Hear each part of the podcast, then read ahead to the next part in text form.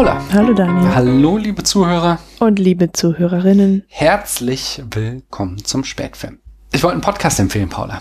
Ja. Mm, und zwar den Lexpod von Alex Matzkeit. Mhm. Den höre ich total gerne. Der erzählt äh, zweimal in der Woche auf seinem Weg zur U-Bahn äh, Verschiedenes von äh, wirklich interessanten philosophischen, soziologischen und psychologischen Theorien hatte er, glaube ich, auch schon mal über Filmanalysen bis hin zu äh, Elternsein und sowas. Also quasi irgendwie hat sich immer ein Thema, was er sich zurechtlegt und ähm, Da monologisiert er dann. Genau, manchmal hat er auch Gäste, mit denen er dann quatscht, äh, die er irgendwie über, ich weiß nicht, ob er es dann auch auf dem Weg zur Arbeit macht, jedenfalls hat er die dann zugeschaltet und quatscht mit denen.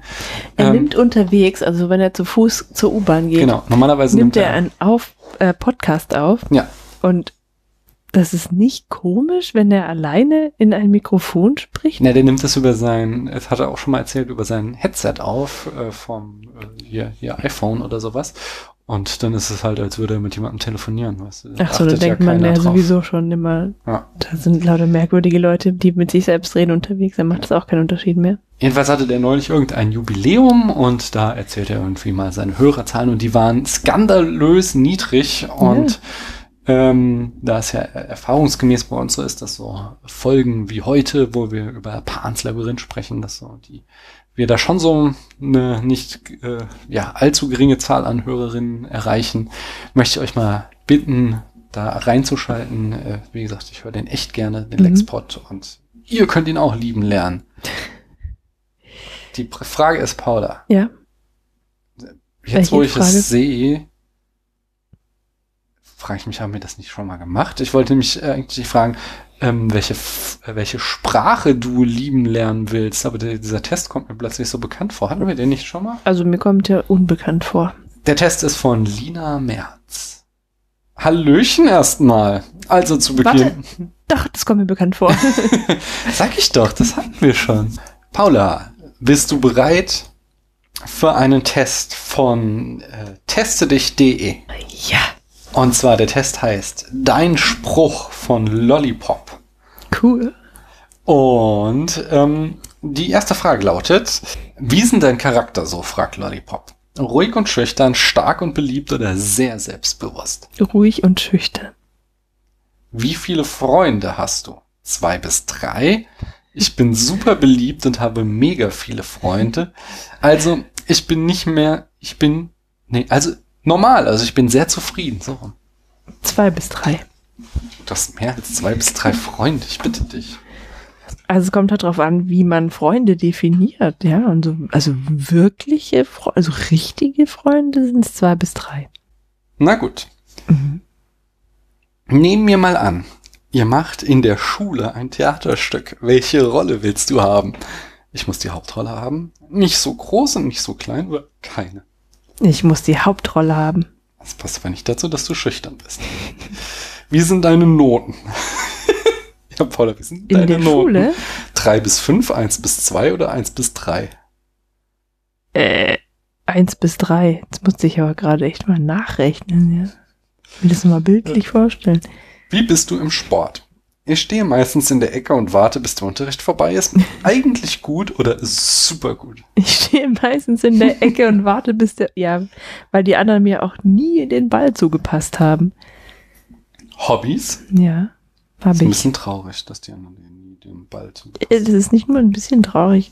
Ich war sehr traurig. Also ich habe dir immer den Ball zugepasst. Ja, du warst ja auch nicht mit mir in der Schule. Nein, aber als wir dann später Fußball im Park gespielt Ach so, haben. ja, das ist natürlich was anderes. Ich war gerade im Schulsetting. Ja, äh, hast du auch recht. Mhm. Ähm, Hobbys. Ja. Ballsport, Instrument oder Turnen? Die Auswahl ist Ähm. sehr begrenzt. Ja, also wenn es so ist, dann wohl. Ist, boah, der Ballsport? Und deine Lieblingsfarbe? Grün, Blau, Schwarz oder Rot oder Orange oder Hellblau bzw. Türkis. Grün, Blau, Schwarz.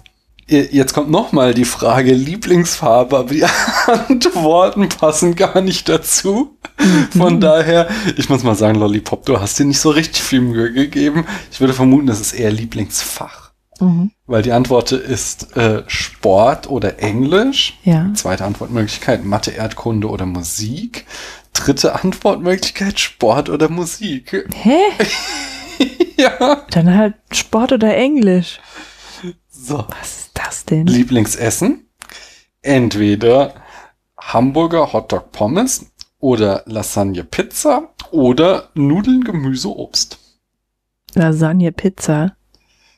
Und die letzte Frage, dann hast du es hinter dir. Ja, das wirklich? Lieblingstier, sind es Mäuse bzw. Fische? Sind es Katzen bzw. Löwe oder sind es Hunde bzw. Wolf? Hä? Hunde beziehungsweise Wolf. In den Kommentaren beschwert sich niemand darüber, dass es ein wirklich schlechter Test Das ist der mieseste Test von allen Ich bisher. habe aber ähm, das ähm, ich habe das Gefühl, das sagst du relativ häufig bei diesen Tests. Ja, Auch nicht es, unbegründet. Es wird immer schlechter. Dein Spruch. Ja. Zu 40 Prozent bist du, du legst sehr viel Wert auf Freundschaft und bist sehr selbstbewusst. Was ist denn, wo ist denn da der Spruch? Deshalb ist dein Spruch, Achso. ein wahrer Freund ist der, der deine Hand nimmt, aber dein Herz berührt. Oh, das ist jetzt aber doch wieder schön. Und 63 Prozent aller Quiz-Teilnehmer hatten die gleiche Antwort. Oh. Zu 30 Prozent bist du äh, den Mutigen gab Gott die Welt, die Meere und das Himmelszelt, dem Stillen gab er Herzenskraft, die ihm, die im Verborgenen Gutes schafft. Aha.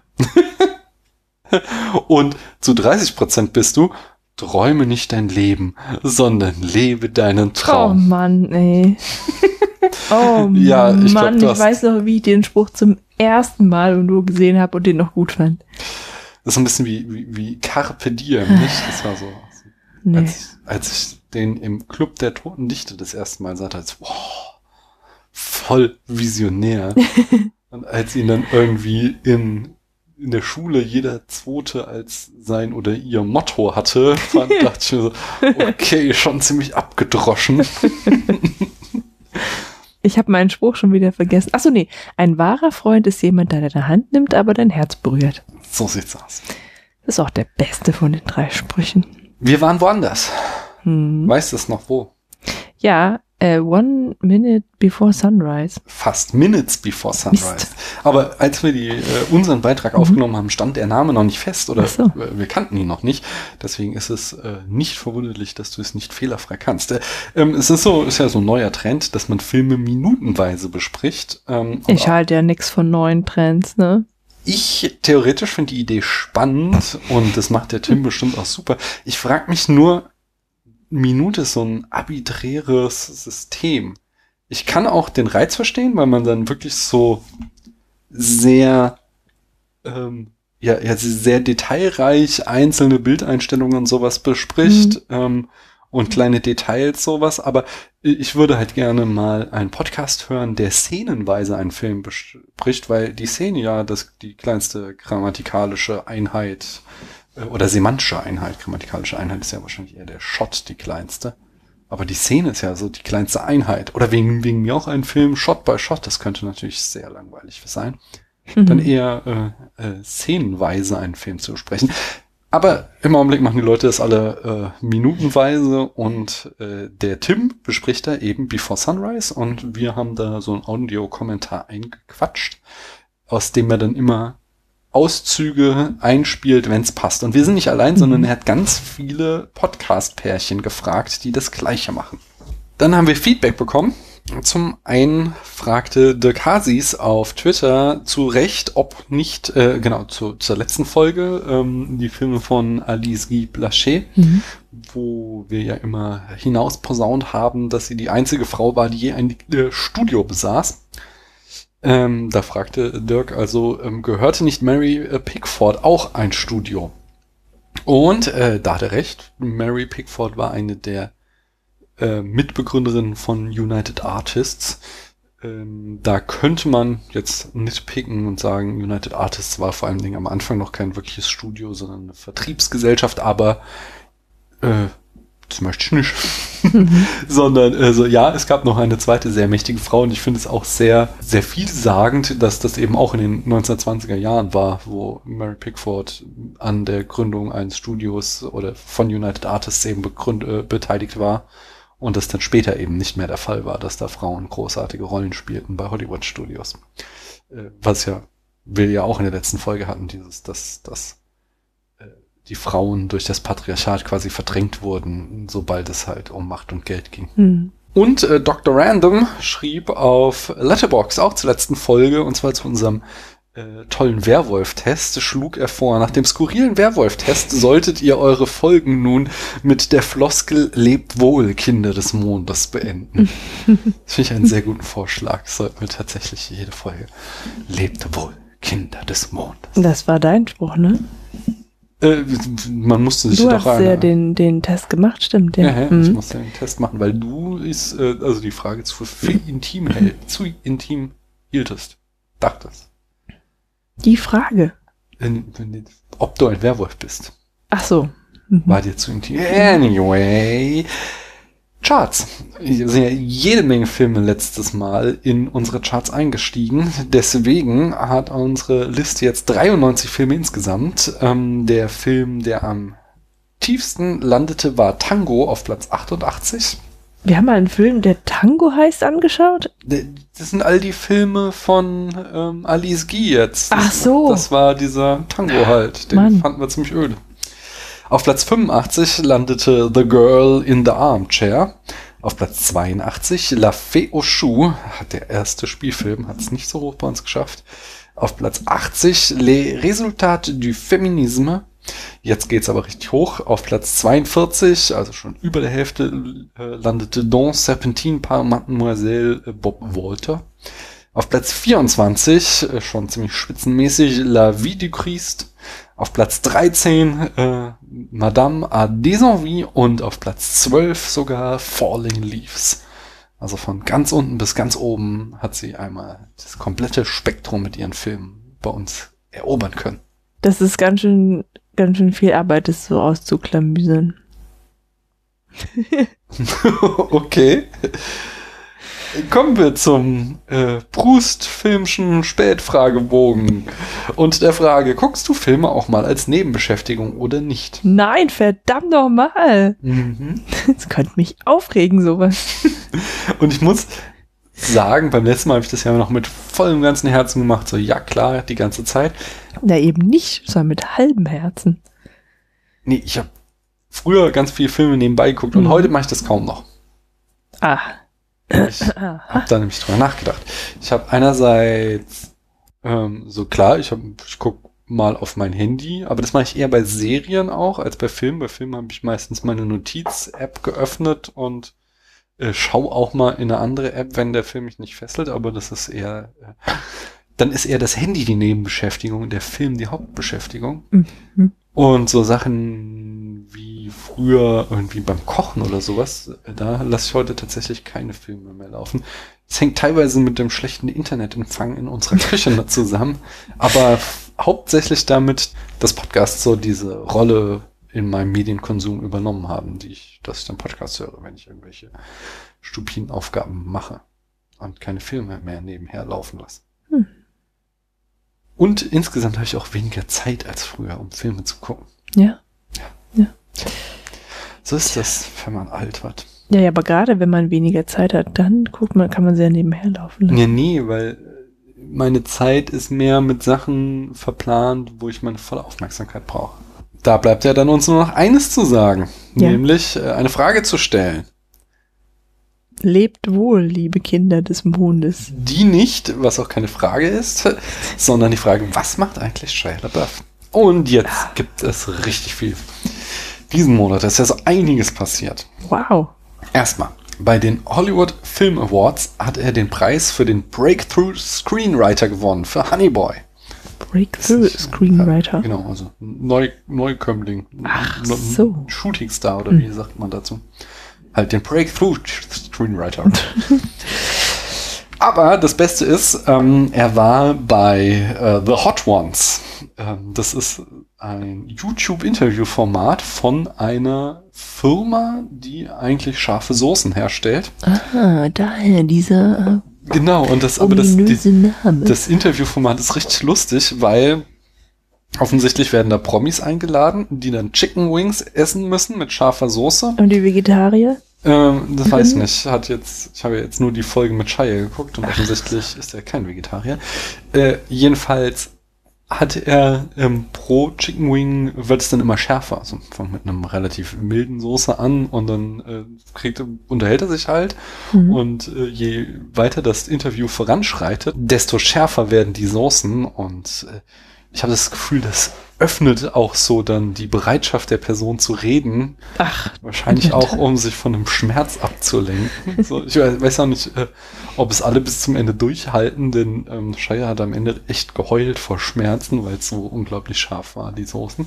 geile Soßen. Äh, und da hat er aber vieles erzählt. Nicht? Er hat zum Beispiel äh, erzählt, dass sein Lieblingsmeme von sich selbst äh, der Slow Clapping Shire ist. Äh, das war aus dem Musikvideo zu äh, Actual Cannibal Shia LaBeouf, wo er dann am Ende im äh, Stile von Citizen Kane da sitzt und seinem eigenen Musikvideo äh, applaudiert. Mhm. Und dann hat er viele äh, Geschichten so mal gerade gerückt. Zum Beispiel äh, das Gerücht, er habe Tom Hardy mal K.O. geschlagen. Da hat er erzählt, wie das tatsächlich war. Mm, Und zwar sagte Herr Scheier, dass die Geschichte stattfand während des Drehs zu Lawless, äh, ihrem gemeinsamen Film 2012. Und er sagte wortwörtlich, yeah, that's a bunch of bullshit. Mm, Die beiden hätten sich sehr gut verstanden während des Drehs und hätten aus Spaß immer gerasselt. Und ähm, Tom Hardy wäre außerdem damals gerade in seiner Vorbereitung für seine Rolle als Bane in The Dark Knight Rises gewesen und wäre ungefähr doppelt so breit wie Shire gewesen. Also er hätte überhaupt nicht die Kapazitäten gehabt, ihn K.O. zu schlagen, selbst wenn er es gewollt hätte. Ähm, jedenfalls war es so, dass eines Abends Shire mit seiner damaligen Freundin gerade in der Kiste war und Tom Hardy in das Zimmer gestürmt kommt ähm, äh, und die äh, Freundin wusste nicht, was los war und hat sich gleich schreiend ins Bad verzogen, äh, woraufhin sich Hardy dann den nackten Shire geschnappt hat, ihn auf die Schultern genommen und auf den Hotelflur rausgetragen. Dort haben sie dann äh, gerasselt, wie sie es immer machten. Shire war immer noch nackt und irgendwann standen sie am oberen Ende einer Treppe und Hardy hat einen Schritt nach hinten gemacht und ist die Treppe runtergestürzt und äh, K.O. gegangen. Oh nein. Und dann hat er für den Rest der Dreharbeiten immer den Witz gemacht, Shire hätte ihn K.O. geschlagen. Äh, Und äh, dieses, dieser Witz hat sich dann als Gerücht verselbstständigt, dass Shia LaBeouf ihn tatsächlich mal K.O. geschlagen hatte.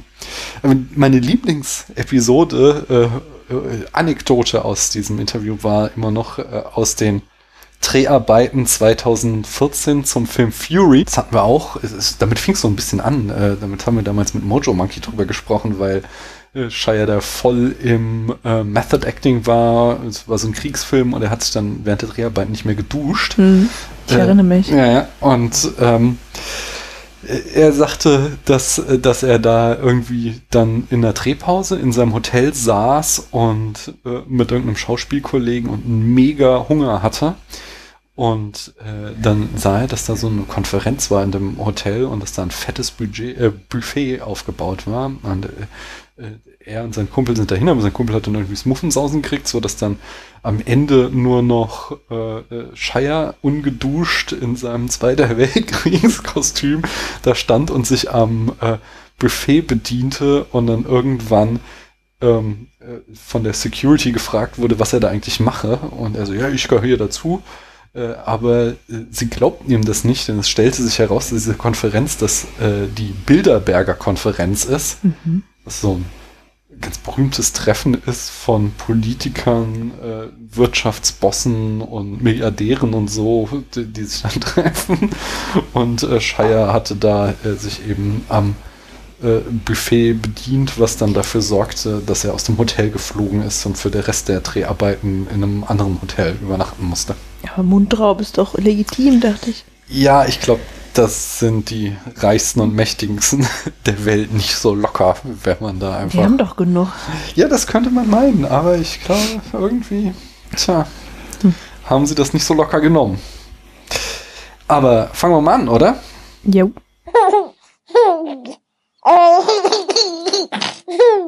Was haben wir denn gesehen, Paula?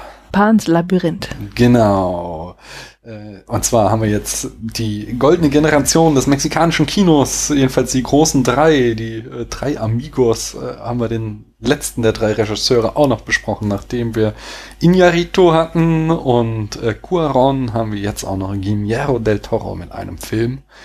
Ähm, und bevor, ich's, äh, bevor ich dich frage, wie er dir gefallen hat, äh, möchte ich noch sagen, dass äh, die Anne, die Kostümfrau, beim Podcast Devils and Demons auch über den Film schon gesprochen hat, mhm. mit den äh, Kollegen von Devils and Demons. Wenn ihr die Folge gehört habt, dann hört doch da mal rein. Aber jetzt, Paula. Und ja. sei vorsichtig, was du sagst, aber mhm. wie hat dir der Film gefallen? Sie guckt skeptisch. Ich bin sehr vorsichtig. okay. Der Rest des Schweigens. vorsichtig. okay. Ähm, ja, ehrlich gesagt, das kann ich jetzt nicht ähm, einfach so sagen. Wieso, wie hätte dir denn gefallen? Sehr geschickt, vorsichtig angesetzt. Ja, ich finde es einen großartigen Film. Es ist ein absolutes Meisterwerk. Es gibt mhm. wenige Filme, die daran kommen. Und es gibt wenig, was ich überhaupt daran auszusetzen hätte oder überhaupt imaginieren könnte, was man daran aussetzen kann. Mhm. Von daher, ich habe einmal in diesem Podcast die 100 Punkte gezuckt für das Fenster zum Hof. Möglicherweise ist es hier das zweite Mal. Das wird sich aber erst am Ende dieser Aufnahme äh, herausstellen. Uh, wie spannend. Mhm. Mhm. So, jetzt musst du aber sagen. Ja, nee, aber wie ich ja schon eingangs sagte, kann, kann ich das nicht, nicht so einfach. Aber gar so eine, eine, eine Tendenz, ob denn jetzt eher nicht ja, so also, toll also ich fand, die, fand die, die Bilder fand ich schön. Schön. Die Geräusche mochte ich auch. Die waren auch schön. Das ist ja bei einem Film schon mal nicht das Schlechteste. Ja, ja eben. Na gut, so viel dazu. Bevor wir jetzt äh, da tiefer einsteigen, mhm. erzähl uns doch mal die Eckdaten bitte. Der Film erschien bereits im Jahr 2006. Regie führte Guillermo del Toro. Und hier kommt ein Ausschnitt aus seiner Filmografie. Oh, ich glaube, in diesem Fall ist sogar weitgehend seine komplette Ach, Filmografie. Komm, jetzt denn wirklich. Er, zumindest seine Spielfilme als Regisseur, er hat nämlich gar nicht so viel gemacht. Na gut, also. Die Filmografie von Guillermo del Toro liest sich wie folgt. 1993 entstand der Film Kronos, La Invex Invention de Kronos. 1997 Mimik, Angriff der Killerinsekten. 2001 The Devil's Backbone, El Espinazo del Diablo. Äh, 2002 Blade 2. Ja, diese Blade ist auch so ein Film, den ich immer mal sehen wollte. Mhm. 2004 Hellboy. Guck mal, an den kann ich mich erinnern. Den haben wir zusammen gesehen, ja. ja. 2006 also dann Pans Labyrinth oder im Original El Labyrinto del Fauno. Mhm. 2008 Hellboy, die Goldene Armee. Äh, oh, 2013 Pacific Rim. Mhm. Ja, also der beste, also in dem Film kommt einfach die absolut beste Dinosaurier-Aussterb-Hypothese drin vor. Ist das die? Ja. Was, was war denn das? War das? Ich kann mich nicht mehr erinnern. Die Dinosaurier haben die Menschen ter terraf äh, die, die Menschen die Erde terraform nee äh, nee anders nochmal soll ich das wirklich erzählen?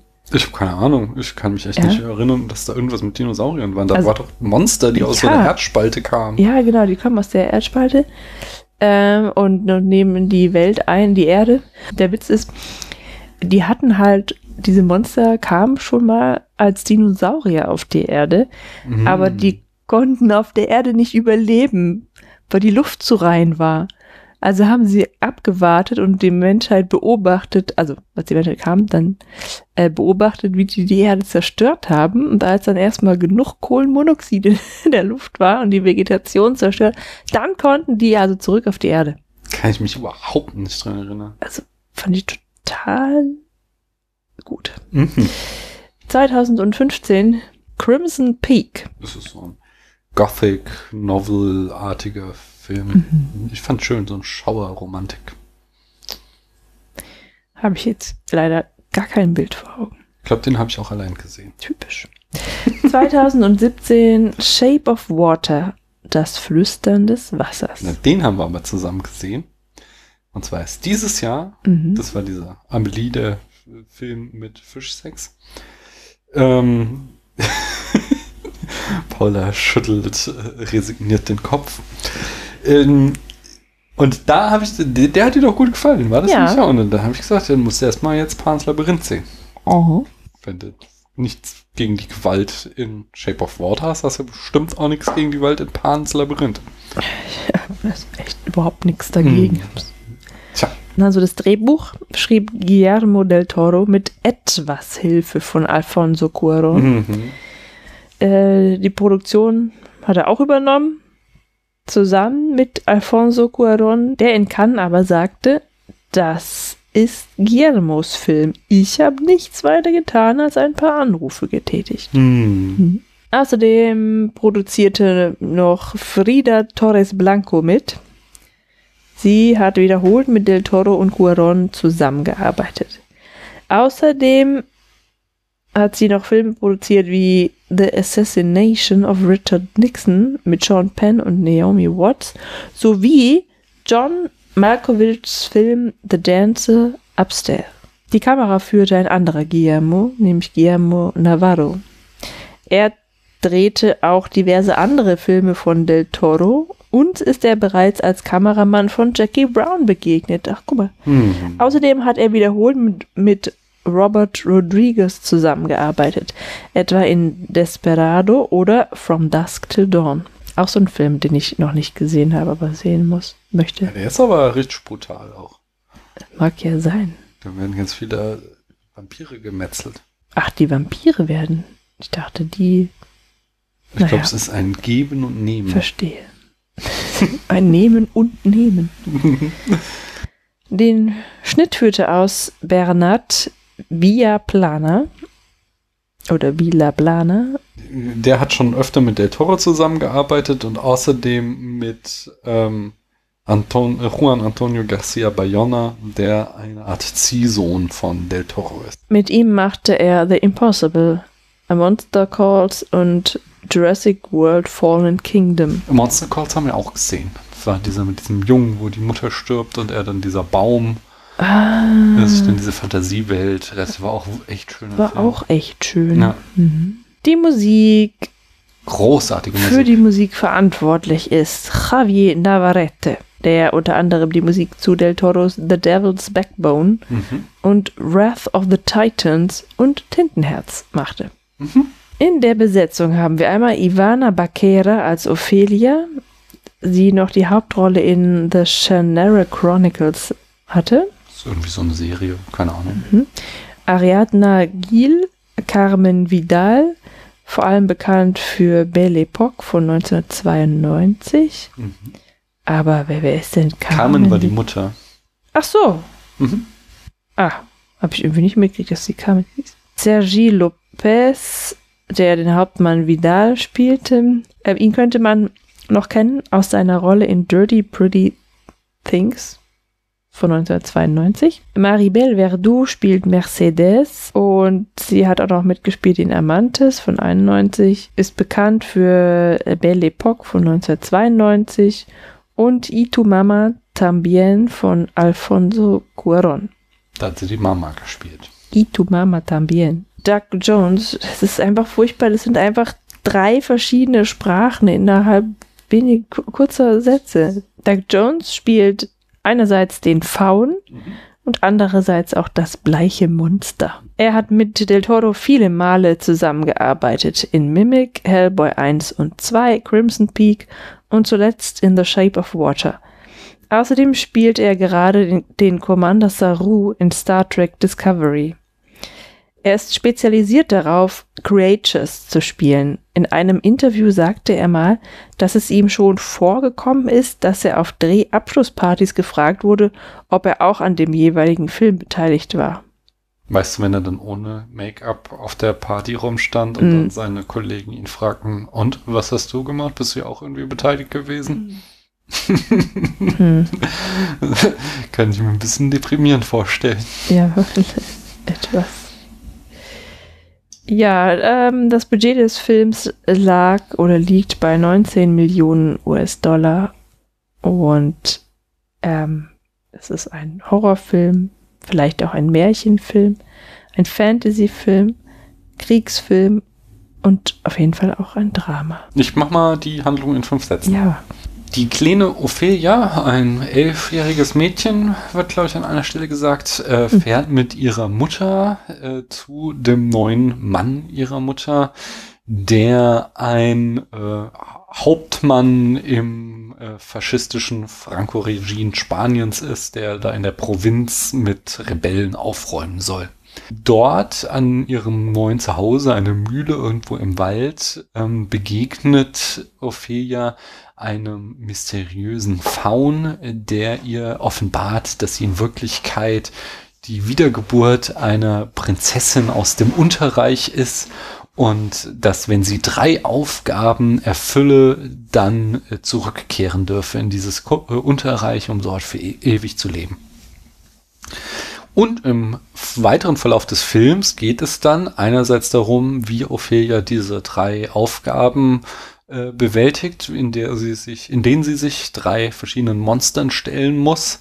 Und äh, parallel dazu wird äh, eben die Geschichte erzählt, wie Hauptmann Vidal sich mit den Rebellen auseinandersetzt, die dort im äh, Spanien nach dem Bürgerkrieg versuchen, äh, ihm das Leben schwer zu machen. Ja, mhm. denke, dabei können wir es belassen. Mhm, naja, vielleicht kann man noch erwähnen, dass er eben die Mutter dabei ist. Also, dass sie, dass die Mutter auch schwanger ist. Ja, so genau. Die Mutter äh, ist, hat, ja, erwartet einen Sohn äh, für Hauptmann wieder. Ja. Kommen wir mal zur Produktion, Paula. Ja. Ja, wir äh, fangen an mit dem Drehbuch. Bereits 1993 hatte Guillermo del Toro die ersten Ideen zu Pans Labyrinth. Der Regisseur arbeitet bei seiner Vorbereitung auf Filme mit Notizbüchern, in die er ausführliche Ideen und Konzepte schreibt und Zeichnungen von seinen Ideen anfertigt. Die Figur des Fauns ist sogar noch älter. Sie erschien dem kleinen Guillermo, als er noch ein Kind war, in seinen Träumen. Er träumte damals wiederholt, wie ein Faun hinter der Standuhr seines Opas hervorkommt. Ob das wohl Albträume waren? Ich weiß nicht. Er hatte ja einfach immer so ein Fable für Monster. Ich weiß nicht, ob der damals schon vorhanden war.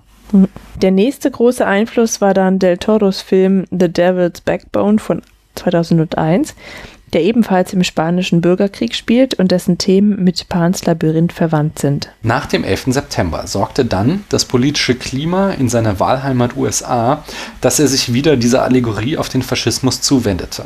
Del Toro sagte, der Film handle von Wahlfreiheit und Unbeugsamkeit. Die Wichtigkeit dieser Botschaften habe, er, habe sich ihm aufgetan, weil die amerikanische Regierung unter Bush immer wieder verlangte, dass die Bürger zu gehorchen haben, keine Fragen zu stellen haben und die Truppen unterstützen sollten. Der erste Gewaltakt von Hauptmann Vidal ist eine Kombination aus zwei Quellen. Einerseits basiert sie auf einem Vorfall nach dem, nach dem Spanischen Bürgerkrieg, bei dem in einem Lebensmittelgeschäft ein Faschist einem Bürger, der nicht den Hut vor ihm zog, mit dem Griff seiner Pistole ins Gesicht schlug, dann seine Lebensmittel nahm, als sei nichts geschehen und ging. Das Detail mit der Flasche stammt aus einer persönlichen Erfahrung, bei der Del Toro und ein Freund in eine Schlägerei gerieten. Was dem Regisseur daran hängen blieb, war, dass die Flasche nicht wie im Film zerbrach, mit der sein Kumpel geschlagen wurde. Als Del Toro schon jahrelang in der Konzeption steckte, vergaß er sein Notizbuch in einem Taxi.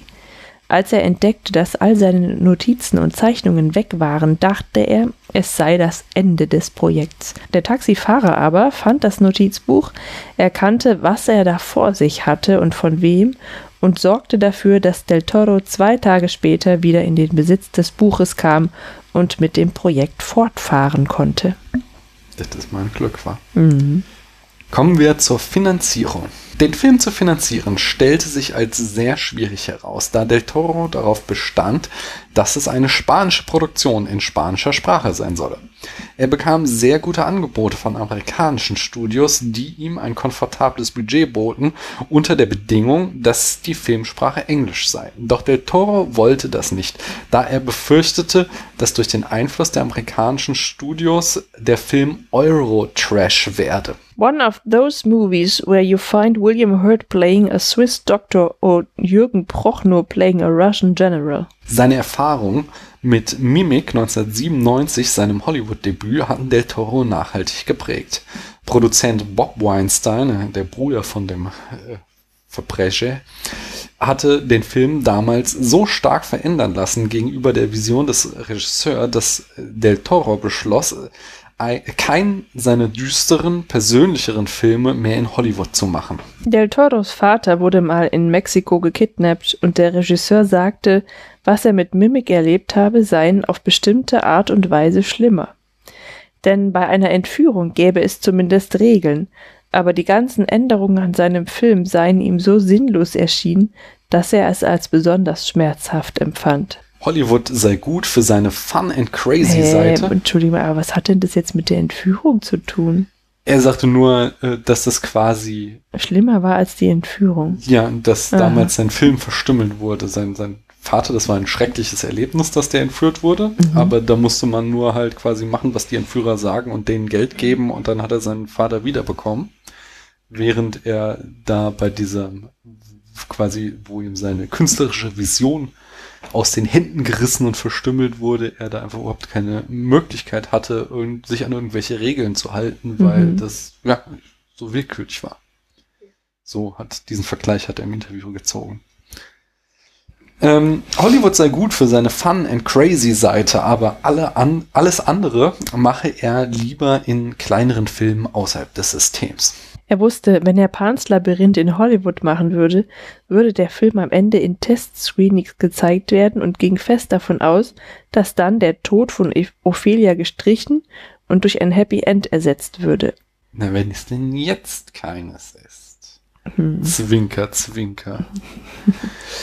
Ähm, Guillermo del Toro sagt auf dem Audiokommentar, dass die Produktion ihn vor so große Hürden stellten, dass er fast, dass sie ihn fast umgebracht hätten. Das mag eine Übertreibung sein, aber er verlor 20 Kilogramm Gewicht aufgrund des Stresses wow. während der Dreharbeit. Ja, also, hast du mal gesehen, er ist nee. schon sehr voluminös. aber trotzdem sind 20, 20 Kilo, Kilo sind schon viel wenn man das mal so abnimmt wegen des Stresses, ist es sehr viel. Die Finanzierung drohte immer wieder zu scheitern und Del Toros Umfeld sagte ihm immer wieder, dass der Film der größte Fehler sei, den er machen konnte. Mhm. Und Del Toro und Coron arbeiten schließlich äh, nicht bloß ohne Gehalt, sie investierten auch beide 50.000 Dollar in den Film, um die Anwe Anfangsinvestition zu liefern. Zum Casting. Sergi Lopez, der Hauptmann, erzählte im Interview, dass Del Toro die endgültige Version der Handlung ihm eineinhalb Jahre vor den Dreharbeiten beschrieben habe. Del Toro habe ihm in zweieinhalb Stunden den ganzen Film erklärt, mit allen Details. Als er fertig war, bat Lopez ihn um das Drehbuch. Doch Del Toro sagte ihm, er habe es noch nicht geschrieben. Lopez stimmte zu, mitzumachen und erhielt das Drehbuch ein Jahr später. Es war nahezu identisch mit dem, was Del Toro ihm aus seinem Kopf erzählt hatte, mit allen Details und Charakteren. Del Toro wollte explizit Doug Jones als den Faun. Wie wir ja bereits erwähnten, hatte, hatten die beiden schon mehrfach miteinander gearbeitet. Und Del Toro war überzeugt, dass auch dieses Wesen wieder von Jones zum Leben gebracht werden konnte. Aber Jones lehnte zunächst ab, da er kein Spanisch konnte. Er sagte, er war natürlich geschmeichelt, sagte dem Regisseur aber, I'm the wrong guy. Doch Del Toro bestand darauf, dass Jones die Rolle übernehme. Gleich mehrere Schauspieler besetzte Del Toro gegen ihren Typ. Sergi Lopez, der Hauptmann Vidal spielt, war eher bekannt für seine komödiantischen und melodramatischen Rollen. Maribel Verdú, Mercedes, ist bekannt als Sexbombe Ach, tatsächlich? Ariadna Gil, die Mutter wiederum, spielt sonst immer starke, unabhängige Frauen. Die spanischen Produzenten im Team waren wegen dieser Entscheidungen sehr besorgt und warnten Del Toro, dass er sein, dass er einen Fehler mache. Er kenne sich in der spanischen Schauspielszene nicht so gut aus, weil er Mexikaner sei. Aber Del Toro erwiderte, Well, it's not that I don't know. It's that I don't care. Kommen wir zu den Dreharbeiten. Die Ruinen am Anfang sind die Altstadt von Belchite in der Nähe von Saragossa in der spanischen Provinz Aragon. Sie wurden während des Spanischen Bürgerkriegs zerstört und obwohl neben der Anlage die neue Stadt wieder aufgebaut wurde, wurden die Ruinen als Kriegsdenkmal belassen. Dies ist übrigens nicht der erste Auftritt der Stadt auf der großen Leinwand. Die Ruinen kommen auch als einer der Orte in Terry Gilliams Komödie The Adventures of Baron Münchhausen von 1988 vor. In Navarra im Norden des Landes sollte dann die Haupthandlung gedreht werden, aber die Miete für das Waldstück hätte die Hälfte des Budgets aufgefressen. Schließlich fand die Crew einen Ort, der etwa eine Stunde außerhalb von Madrid in der Nähe von Segovia lag. Alle Kulissen für Außenaufnahmen sowie die Sets, die eine direkte Verbindung nach draußen hatten, wie die Küche oder das Lager, wurden direkt dort vor Ort gebaut. Die anderen Innenräume sowie die meisten Fantasy-Settings entstanden in einem Studio in Madrid. Del Toro präsentierte den drei Key Departments Kamera, Setdesign und Kostüme eine große Tafel mit einer Farbpalette. Sie durften für ihre Aufgabe nur die Farben verwenden, die auf dieser Tafel zu sehen waren. Alle anderen Farben waren verboten. Del Toro mag zwar Monster, aber er hasst Pferde. Daher wurden die Szenen zu Pferd gleich am ersten Drehtag gedreht, um sie hinter sich zu bringen. Del Toros Antipathie wurde hier bestätigt, als ein Pferd auf Schauspieler Manolo Solo fiel und diesen fast erdrückte. Wieso ist denn auch ein Pferd einfach, Pferde fallen doch nicht einfach so um? Ne, du hast doch, die sind noch da diesen Berg hochgaloppiert, mhm. weißt du, und haben da ja irgendwelche Verfolgungsszenen gedreht, da kann ein Pferd ja schon mal stürzen. An seinem ersten Drehtag in, äh, drehte Sergi Lopez, äh, also Hauptmann Vidal, die Rasurszenen. Lopez war extrem frustriert über Del Toros Regiestil, der ihm exakt vorgab, was er wann zu machen habe bis hin, wann er an der Zigarette zu ziehen habe. Lopez war nicht gewohnt, so zu arbeiten, aber Del Toro sagte, am Ende des Drehs beherrschte Lopez wie äh, von allen Schauspielern am präzisesten den Anweisungen des Regisseurs zu folgen. Für die Szene, in der der Doktor und Mercedes am mit den Rebellen durch den Wald laufen, hatte die Crew nur 20 Minuten Sonne zum Film. Dann machte der Schauspieler des Arztes Alex Angulo auch noch den Anfängerfehler, direkt in die Kamera zu gucken. Da sie keinen zweiten Take machen konnten, wurde sein Kopf in der Postproduktion digital ersetzt. Doug Jones konnte ja, wie gesagt, kein Spanisch. Er verbrachte jeden Tag fünf Stunden im Make-up-Stuhl, um sein Kostüm als Faun bzw. bleicher Mann angelegt zu bekommen. Dabei übte er Spanisch, um die Rolle zu spielen. Schließlich engagierte Del Toro aber Pablo Adan, einen Theaterschauspieler, als Stimme für den Faun. Jones Bemühungen waren jedoch nicht komplett umsonst gewesen, da sie Adans Synchronisation mit seinen Lippen und ihr Ivana Banqueros Interaktion mit der Figur erleichterten. Mehr so ein Trostpreis war. Mhm. Die Interaktion war für Jones hingegen doppelt schwer. Er musste, da er kein Spanisch konnte, nicht bloß seinen Text lernen, sondern auch den von Baquero. Wer ist Baquero? Das ist äh, Ivana Baquero, Ophelia, so. genau. Mhm. Also sie haben immer zusammengespielt und er mhm. konnte kein Spanisch und dann hat er nicht nur seine Textzeilen gelernt, sondern hat auch ihren kompletten Text gelernt, damit er genau weiß, wann er antworten muss. Hinzu kam, dass die Ohren des Fauns durch kleine Elektromotoren im Kopfstück bewegt wurden. Die waren so laut, dass der Schauspieler oft nicht hören konnte, was äh, Baquero sagte. Doug Jones erklärte aber, dass der Pananzug der bequemste und am besten gemachte Anzug gewesen sei, den er je getragen habe. Dies ist vor allem darauf zurückzuführen, dass das Kostüm in viele Module unterteilt war. Die Beine waren an seinen Hüften und nicht an seinen Schultern verankert. Das verteilte das Gewicht besser. Und das Bauchteil war vom Schulterteil getrennt. Dies gab ihm eine bessere Bewegungsfreiheit, als er es gewohnt ist. Dennoch wogen alleine die Hörner fünf Kilogramm. Del Toro sagte zu Jones, er solle den Faun wie Mick Jagger spielen. Fandst du, dass der Mick Jagger-artig war? Ja, jetzt wo ich so drüber nachdenke. In seinen Bewegungen könnte man schon. Ah, vielleicht eher Joe Cocker. Naja. Na gut. Im Kostüm des blassen Mannes musste Doug Jones durch die Nasenlöcher gucken, um Ivana Banquero zu sehen. Die Fee, der den Kopf abbeißt, war vor der Computerbearbeitung ein mit Kunstblut gefülltes Kondom. Bäh. Und damit können wir gleich übergehen zu den Special Effect. Special Effect Supervisor Everett Burrell gegenüber betonte Del Toro immer, dass sie absolute Freiheit bei der Gestaltung hätten, da dies ein europäischer Film sei. So müssten sie keine Rücksicht nehmen auf die Jugendfreigaben der MPAA. Ich bin mir nicht so sicher, ob diese Theorie so aufgeht. In Europa gibt es auch eine Jugendfreigabe. Wahrscheinlich eher so wieder in Sachen Budget und so.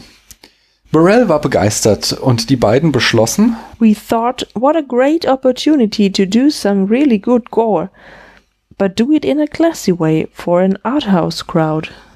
Die Kröte begann als animatronische Puppe.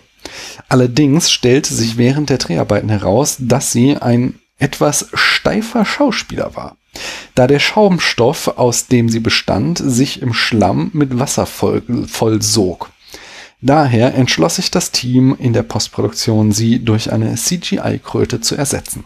Die Transformation des Käfers in eine Fee war die aufwendigste von allen Animationen. Ein CGI-Modell wurde in ein anderes übergeblendet.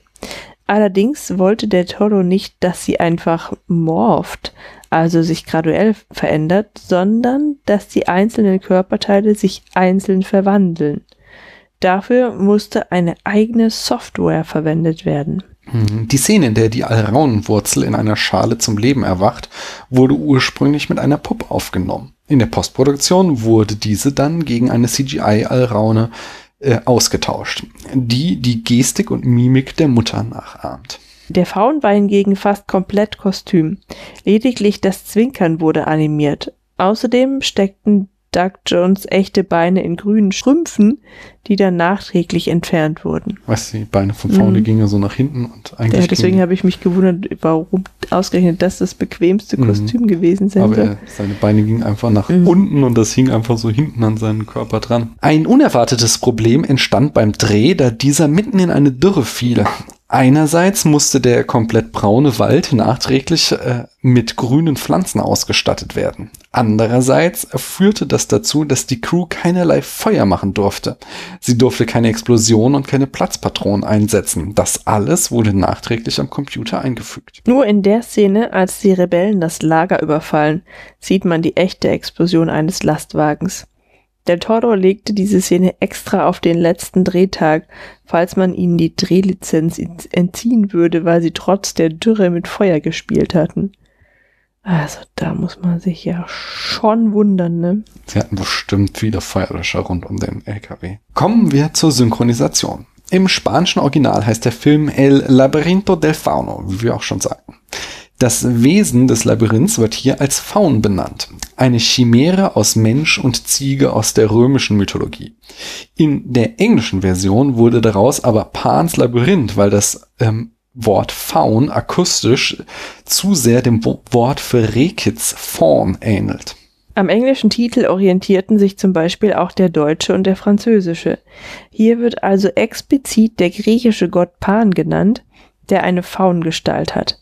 Del Toro war mit der Namensänderung nicht glücklich. Er sagte in mehreren Interviews explizit, dass das Wesen der Faun und nicht der Pan ist. Insbesondere die sexuelle Komponente vom Pan fand er unangebracht, da der Faun ja nur von einem kleinen Mädchen gesehen wird. Und unser letzter Fun Fact zur Produktion lautet so, dass Del Toro ähm, von den englischen Untertiteln seines vorherigen spanischen Films The Devil's Backbone enttäuscht war und daher schrieb er diesmal die Untertitel, die englischen, selbst.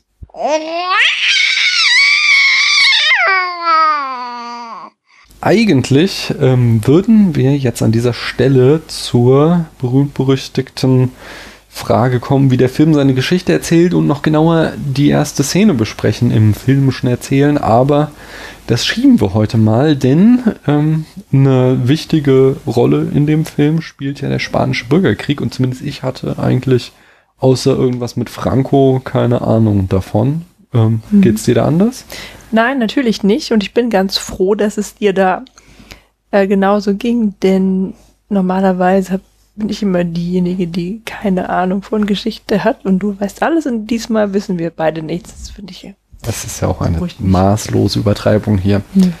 Ähm, jedenfalls haben wir uns dann mal die Mühe gemacht, so die Eckdaten des Bürgerkrieges rauszuschreiben, um hier allen einen Überblick zu geben, damit wir wissen, wovon der Film Pans Labyrinth eigentlich handelt. Fakten zum Spanischen Bürgerkrieg. 1931 war in Spanien die Zweite Republik gegründet worden. Diese geriet aber schon bald in Bedrängnis, da insbesondere die alten Eliten um ihre Privilegien fürchteten. 1932 fand ein erster Militärputsch gegen die Republik statt. Mit Hilfe eines Generalstreiks konnte dieser aber vereitelt werden. Mir geht's gerade auch so, irgendwie, dass die Laute nicht so artikuliert rauskommen. Ne? Also man, man Dabei haben wir doch noch gar keinen Alkohol getrunken. Ja, genau, aber das vielleicht muss man sich auch so einsprechen, man wie man sich, sich mal einsingen muss. erst mal ein bisschen warm reden. Dass man ja. erstmal doch nicht vor sich hin nuschelt, wie wir es gerade beim mhm. Abendessen mhm. gemacht haben. Ja. Deswegen machen wir auch Vorgeplänkelt, um uns warm zu reden, nicht? Ja, ich dachte, es sei mehr so halt, um ins Gespräch zu kommen, mhm. quasi. Aber ja. jetzt merke ich gerade irgendwie zum ersten Mal, dass man auch irgendwie seine Artikulationsorgane erstmal warm machen muss. Für den Fall, dass wir das nicht rausschneiden, denn wir nehmen das ja an einem anderen Abend als den Teil zuvor auf. Vielleicht schneidest du es aber Vielleicht schneide ich es auch raus. raus. Das ist quasi jetzt Podcastception. Auch von links kam die Republik in Bedrängnis. 1933 versuchte die linksanarchische Gewerkschaft CNT sich in zwei Aufständen, äh, also sie versuchte sich in zwei Aufständen, die aber scheiterten. 1934 kam es wieder zu Generalstreiks und Unabhängigkeitsversuchen in Katalonien, doch diese wurden mit großer Brutalität von der Regierung niedergeschlagen. Schon damals tat sich Franco durch enorme Brutalität hervor. Unter seinem Oberkommando starben 1300 Menschen, davon 78 Prozent Zivilisten. Es folgte eine Verhaftungswelle gegen liberale Sozialisten und linke Zeitungen wurden zensiert. 1936 schließlich gewann die linke Volksfront die Wahlen, allerdings äußerst knapp. Am 17. Juli kam es dann zum zweiten Staatsstreich durch das Militär. Der Putsch fand zunächst in der Kolonie Marokko statt, wo das Militär auch die Kontrolle übernahm. Die Regierung versuchte den Aufstand zu beenden, indem sie den Aufständischen politische Mitsprachemöglichkeiten versprach. Doch die Verhandlungen scheiterten und die Regierung befahl, die Flotte in die Straße von Gibraltar, um zu verhindern, dass die Putschisten übersetzten. Treu zur Republik blieb die Mehrheit der Generäle, zwei Drittel der Marine und die Hälfte der Luftwaffe. Doch vor allem der Offiziers- und Unteroffizierskorps schloss sich den Putschisten an. So entstand im Norden Spaniens ein zweites von der Junta kontrolliertes Gebiet. Außerdem gelangte sie in den Besitz eigener Kampfkreuzer und mit Hilfe einer Luftbrücke setzten die marokkanischen Truppen über das Mittelmeer. Zudem wurden die Frankisten von den faschistischen Ländern Deutschland und Italien unterstützt. Deutschland schickte die geheime Legion Condor nach Spanien, eine Staffel der Luftwaffe, die ohne Hoheitsabzeichen Luftangriffe zugunsten der Frankisten flogen.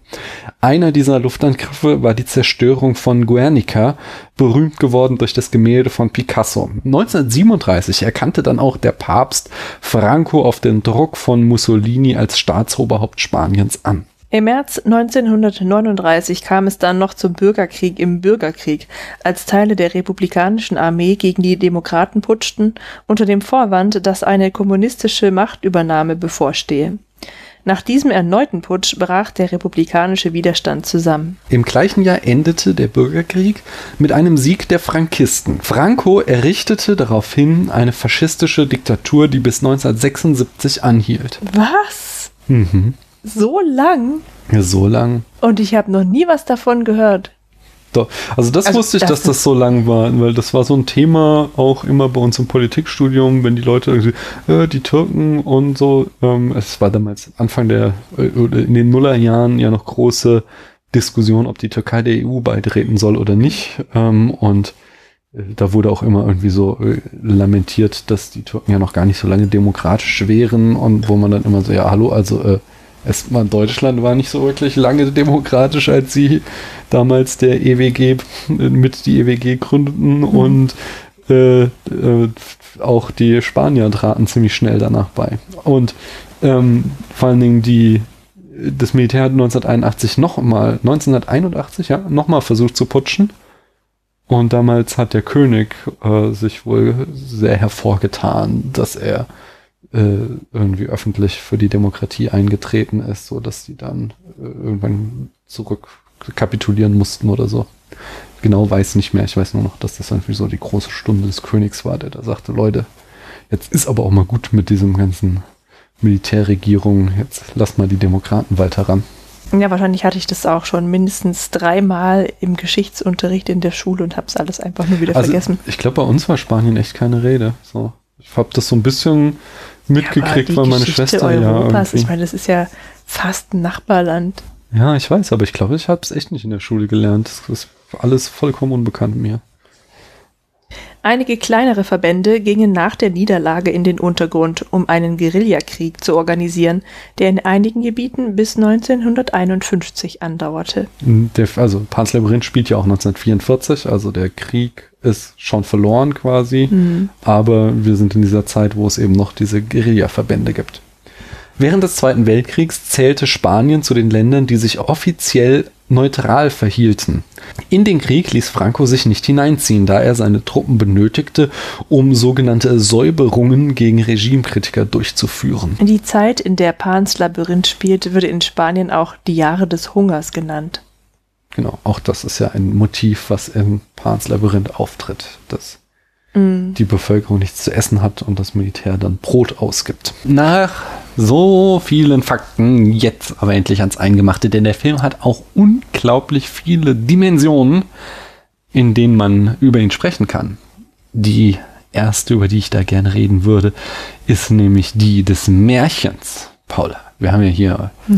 ein, ich glaube, Guillermo del Toro sagte, ähm, genau, er sagte, Pans Labyrinth ist eine Art ursprüngliches Märchen, ein Märchen für Erwachsene, so wie es früher war, bevor Märchen niedergeschrieben wurden für Kinder, nämlich dass die auch durchaus düster und brutal waren, denn das waren Geschichten, die äh, an kalten Winterabenden der ganzen Familie äh, erzählt wurden und die entsprechend brutal waren. Und ich glaube, so in den Grimms Märchen, den, wenn man die nicht äh, in den äh, entschärften Version liest, da kommt ja auch diese Brutalität das ein oder andere Mal durchaus zutage. Ja. Und äh, darauf legt er es ja an. Was, was haben wir denn für Märchenmotive in der Geschichte? Wichtig für die Gattung des europäischen Märchens zumindest ist ähm, die sogenannte Dreierformel. Mhm. Ja, es hat ähm, Dinge dreimal passieren oder drei Gegenstände eine Rolle spielen ähm, oder eben eine Person drei Aufgaben zu bewältigen hat, mhm. wie hier. Oder drei Wünsche frei. Ja? So, hier sind es keine drei Wünsche, sondern Ophelia muss eben äh, drei Prüfungen bestehen. Genau, und. Um zum Ziel zu kommen, ne? Um erlöst zu werden eigentlich. Mhm. Ja. Mm. Das ewige Leben zu bekommen. Genau. Und es gibt so noch, also es taucht immer wieder auf, besonders so Mittelabenteuer. Da sind zum Beispiel drei Feen, die sie begleiten. Und äh, sie oh, hat. Ja, aber nur kurze Zeit. Ja, nur kurze Zeit. Es gibt dann drei Schlösser, ähm, zwischen denen sie sich entscheiden muss, für in welches sie den Schlüssel steckt. Mhm. Äh, bei der ersten Aufgabe hat sie drei Bernsteine, die sie der Kröte füttern muss. Ähm, und es gibt bestimmt noch weitere Motive, die mir jetzt nicht einfallen. Also noch weitere Elemente, wo die drei vorkommen. Kommen die. Mm, ja, was, was natürlich auch wichtig ist für Märchen, ähm, an zweiter Stelle ist natürlich irgendwie Magie, ja, also magische Gegenstände, magische Wesen mhm. oder so. Achso, und das haben wir, haben wir hier eben durch, durch viele mythologische Figuren, durch Monster und auch was, was, was mir echt total gut gefallen hat, war diese, diese kleine Alraune. Ja, ist ja auch so ein Fantasy-Element eigentlich mehr, ne? Aber. Ja, aber nee, auch so, nee, aber ich glaube auch so Volksglauben, oder? Also einfach diese Alraunenwurzel, die sehen ja entfernt wie menschliche Gestalten aus. Und dann ist, glaube ich, schon so ein Aberglaube, dass das in irgendeiner Form, also hier im Film wurde ja gesagt, eine Pflanze, die ein Mensch sein wollte mhm. und deswegen irgendwie verflucht ist. Ich glaube, da das trifft diesen Aberglauben schon recht nahe, kommt mhm. dem recht nahe. Ganz häufig in Märchen haben wir auch böse Stiefmütter, Mhm. Das Motiv haben wir hier drin, aber umgekehrt. Hier ist es mal äh, der böse Stiefvater, äh, wo zu dem Ophelia kommt in Form von Hauptmann Vidal. Da ist, denke ich, auch so eine ähm, feministische oder Machismo-Kritik drinne, zu der wir später am besten noch kommen, würde ich Mhm. mal sagen, weil die ist auch eng mit diesen ganzen Motiven des Faschismus, äh, die würde ich gerne später besprechen. Ja, genau. Was außerdem am Ende eines Märchens immer steht, ist, dass ähm, die, die, also eigentlich gewinnen die Guten immer, ne? Mhm. Also man wird immer, diejenige, die dann eben diese Prüfung bestehen muss, ähm, oder derjenige wird dann immer geheiratet und, oder, oder reich belohnt. So, ne? Ja. Genau, genau. Sie lebten und zufrieden, und zufrieden bis, bis, ihr Lebensende, oder? Wenn Nee, sie nicht gestorben, gestorben sind, sind, dann so leben sie noch heute, genau. Ah, Und also, je nachdem, wie man den Film interpretiert, haben wir dieses Ende ja auch hier. Ja, dass sie, sie wird ewig weiterleben, so hätte ich jetzt Genau. gedacht, ne? in dem Fall. Mhm. Ja, ja, und sie wird natürlich belohnt, weil sie ja dann Prinzessin ist. Das ist Genau, natürlich, das, äh, das ist ganz klassisch, ja. Ja.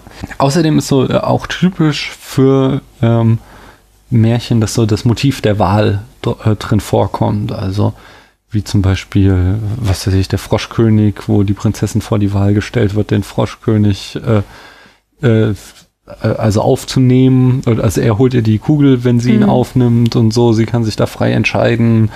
Oder ah, wo haben wir das noch? Keine Ahnung. Das ist, beim, beim Rum, also bei allen Märchen, beim Rumpelstilzchen, bei, bei Rapunzel, das geht's immer darum, du, du kriegst das und das. Mhm. Oder, oder der sagt diese magische Figur, die eigentlich auch ganz hinterlistig ist, du kriegst, was du brauchst oder möchtest, aber dafür musst du halt ähm, eine Bedingung erfüllen oder mir was geben, was dann immer total krass ist und Mhm. Genau. Ja. Und das Motiv haben wir ganz stark halt in der dritten Aufgabe vor allem. Also es steckt in der ersten, würde ich noch nicht mal sagen, oder ich weiß nicht, wüsste, was, was sie da anzubieten hat. Vielleicht könnte man das noch so interpretieren, dass sie ihre sauberen Klamotten äh, darbieten muss, um äh, die Kröte zu besiegen. In der zweiten Aufgabe hat sie ja äh, dieses, sie darf nichts essen und nichts trinken, ähm, Mhm. Damit das Monster nicht erwacht. Und der dritten aber dann halt am, am stärksten, dass sie das Blut eines unschuldigen Kindes vergießen muss, um zurück äh, in die Unterwelt zu kommen. hm, In- Eine Sache, die in dem Film drin steckt, ist außerdem noch, dass der Faun im Laufe des Films immer jünger wird. Das habe ich gar nicht gesehen. Das habe ich auch tatsächlich lange nicht gesehen. Äh, Ich habe den Film schon echt oft gesehen. Aber es ist tatsächlich so, wenn wir ihn das erste Mal sehen, hat er so weiße Strähnen und die Augen sind so, ähm, so ein Schleier, als wären sie blind. Mhm. Und äh, im Laufe des Films wird er dann immer so graduell jünger und in der letzten Szene, in der wir sehen, ist er halt total agil und ähm, hat überhaupt nichts mehr von irgendwie einem alten Faun. Was aber mir ist nicht klar, was für eine Motivik oder was, was, was, warum das in dem Film ist. Ob das einfach nur ein Gimmick ist oder ob das auch irgendwas aussagen soll. Naja, das ist ja, also er, er ist ja einer von den vielen Wächtern oder der letzte, glaube ich sogar, Mhm. die irgendwie versuchen, sie zu, äh, die Prinzessin zu finden und zurückzuführen, wenn ich Ja. mich richtig erinnere, ja. Und weil er ja schon so lange warten musste, ist er halt schon sehr alt geworden. Aber dadurch, dass er ja ähm, seinen Auftrag nun erfüllt oder Mhm. zumindest dieser Erfüllung immer näher schritt, wird er vielleicht so ein bisschen, also wird er quasi wiederbelebt, ne? weil er zurückkommt in sein magisches Reich. Weil das ist ja eigentlich, also diese, diese Unterwelt ist ja, ist ja eben nicht in der Realität Mhm. und er ist halt an diesem Tor. Ja. Und vielleicht hat ihn das altern lassen. Und Es geht einher damit auf jeden Fall auch, dass ähm, die magische und die reale Welt, ähm, dass die immer mehr ineinander fließen. Am Anfang sind die noch strikt getrennt und je weiter der Film voranschreitet, desto mehr scheinen die Elemente ineinander überzugehen.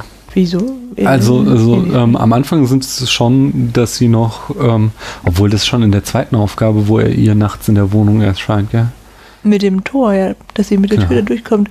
Und diese, ähm, Also die genau, Kröte sitzt ja auch in dem Baum im Wald. Also Ja, okay, aber der Wald ist halt schon, das ist halt nicht das, die Welt der Erwachsenen. Das ist halt schon anders. Sie muss erst in das Labyrinth gehen, um den Faun zu treffen, dann muss sie in den Wald gehen. Dann, was so rausfällt, ist halt, dass er, er nachts in ihr Zimmer kommt, hm. um ihr die Alraune zu geben ähm, äh, und die Kreide. Und dann aber, okay, da fängt es wahrscheinlich an dann zu zerfließen, weil mit der Kreide kann sie sich dann halt aus dem Haus heraus die Türen zeichnen um wieder in die magische Welt zu kommen, was dann auch wieder so ein Ereignis ist. Ähm, aber dann im Showdown nutzt sie halt die Kreide, um aus dem Zimmer zu fliehen und am Ende tritt ja auch dann Vidal in das ähm, ähm, Labyrinth mit mhm. ein quasi. Also so verschwimmen schon so immer mehr die Grenzen.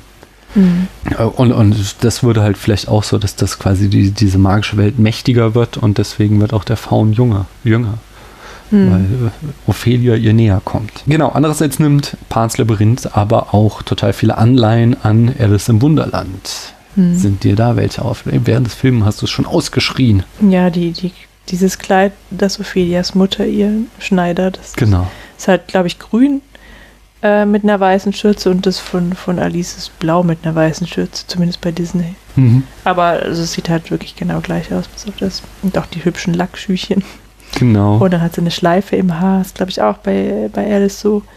Und ähm, die Tür, also bei, bei Alice im Wunderland ist die, glaube ich, nicht gezeichnet, ne, sondern die ist irgendwie, die fällt auch irgendwo runter. In, in so Kaninchenbau. Und unten ist die Tür Okay, das weiß ich nicht ne? mehr. Aber also dieses, wenn sie da in den Baum kriecht, das ist so, so der erste Moment, wenn sie da reinkriecht, äh, ist es ja auch wieder ganz ähnlich wie Alice im Wunderland, das dann halt in den äh, Kaninchenbau kriecht. Mhm. Und auch. Ja, aber die Tür eben auch, ne? dass sie da durch so eine Tür, eine magische Tür in die andere mhm. Welt geht. Ja.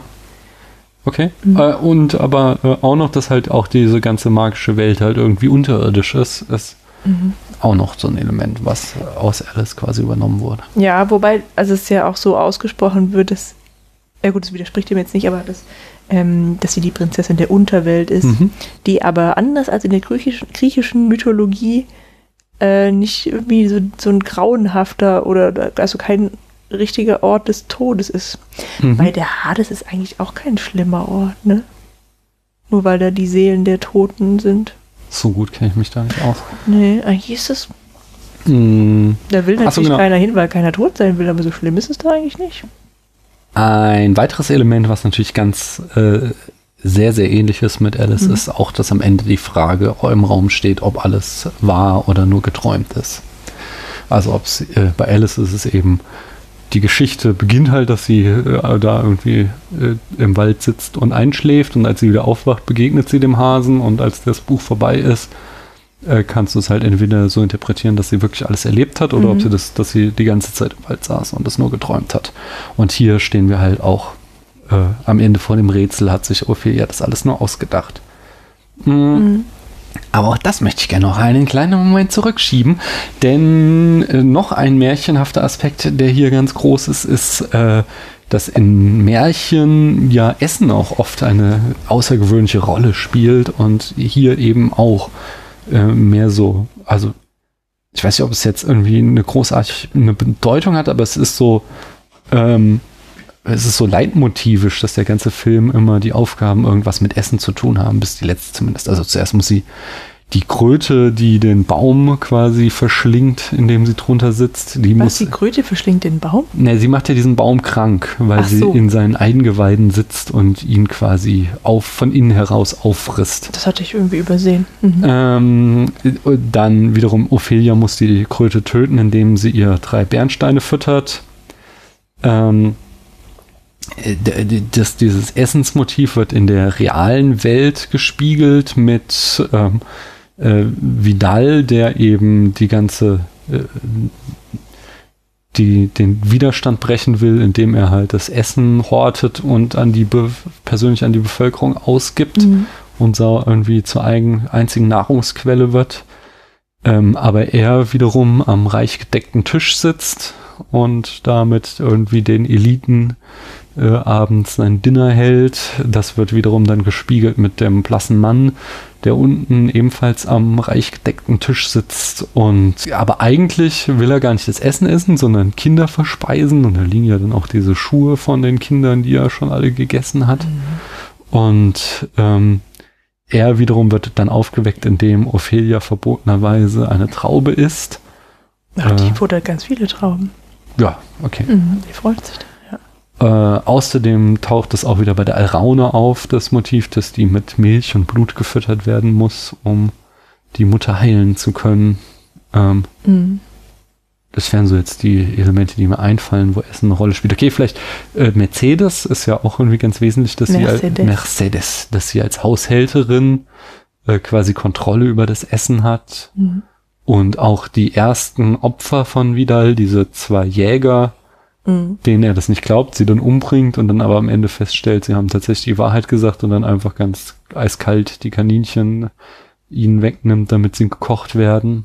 Ja, noch vielleicht, äh, am Ende ist ja Vidal noch, äh, Ophelia schaltet ihn ja aus, indem sie ihm die K.O.-Tropfen in sein Getränk gibt Mhm.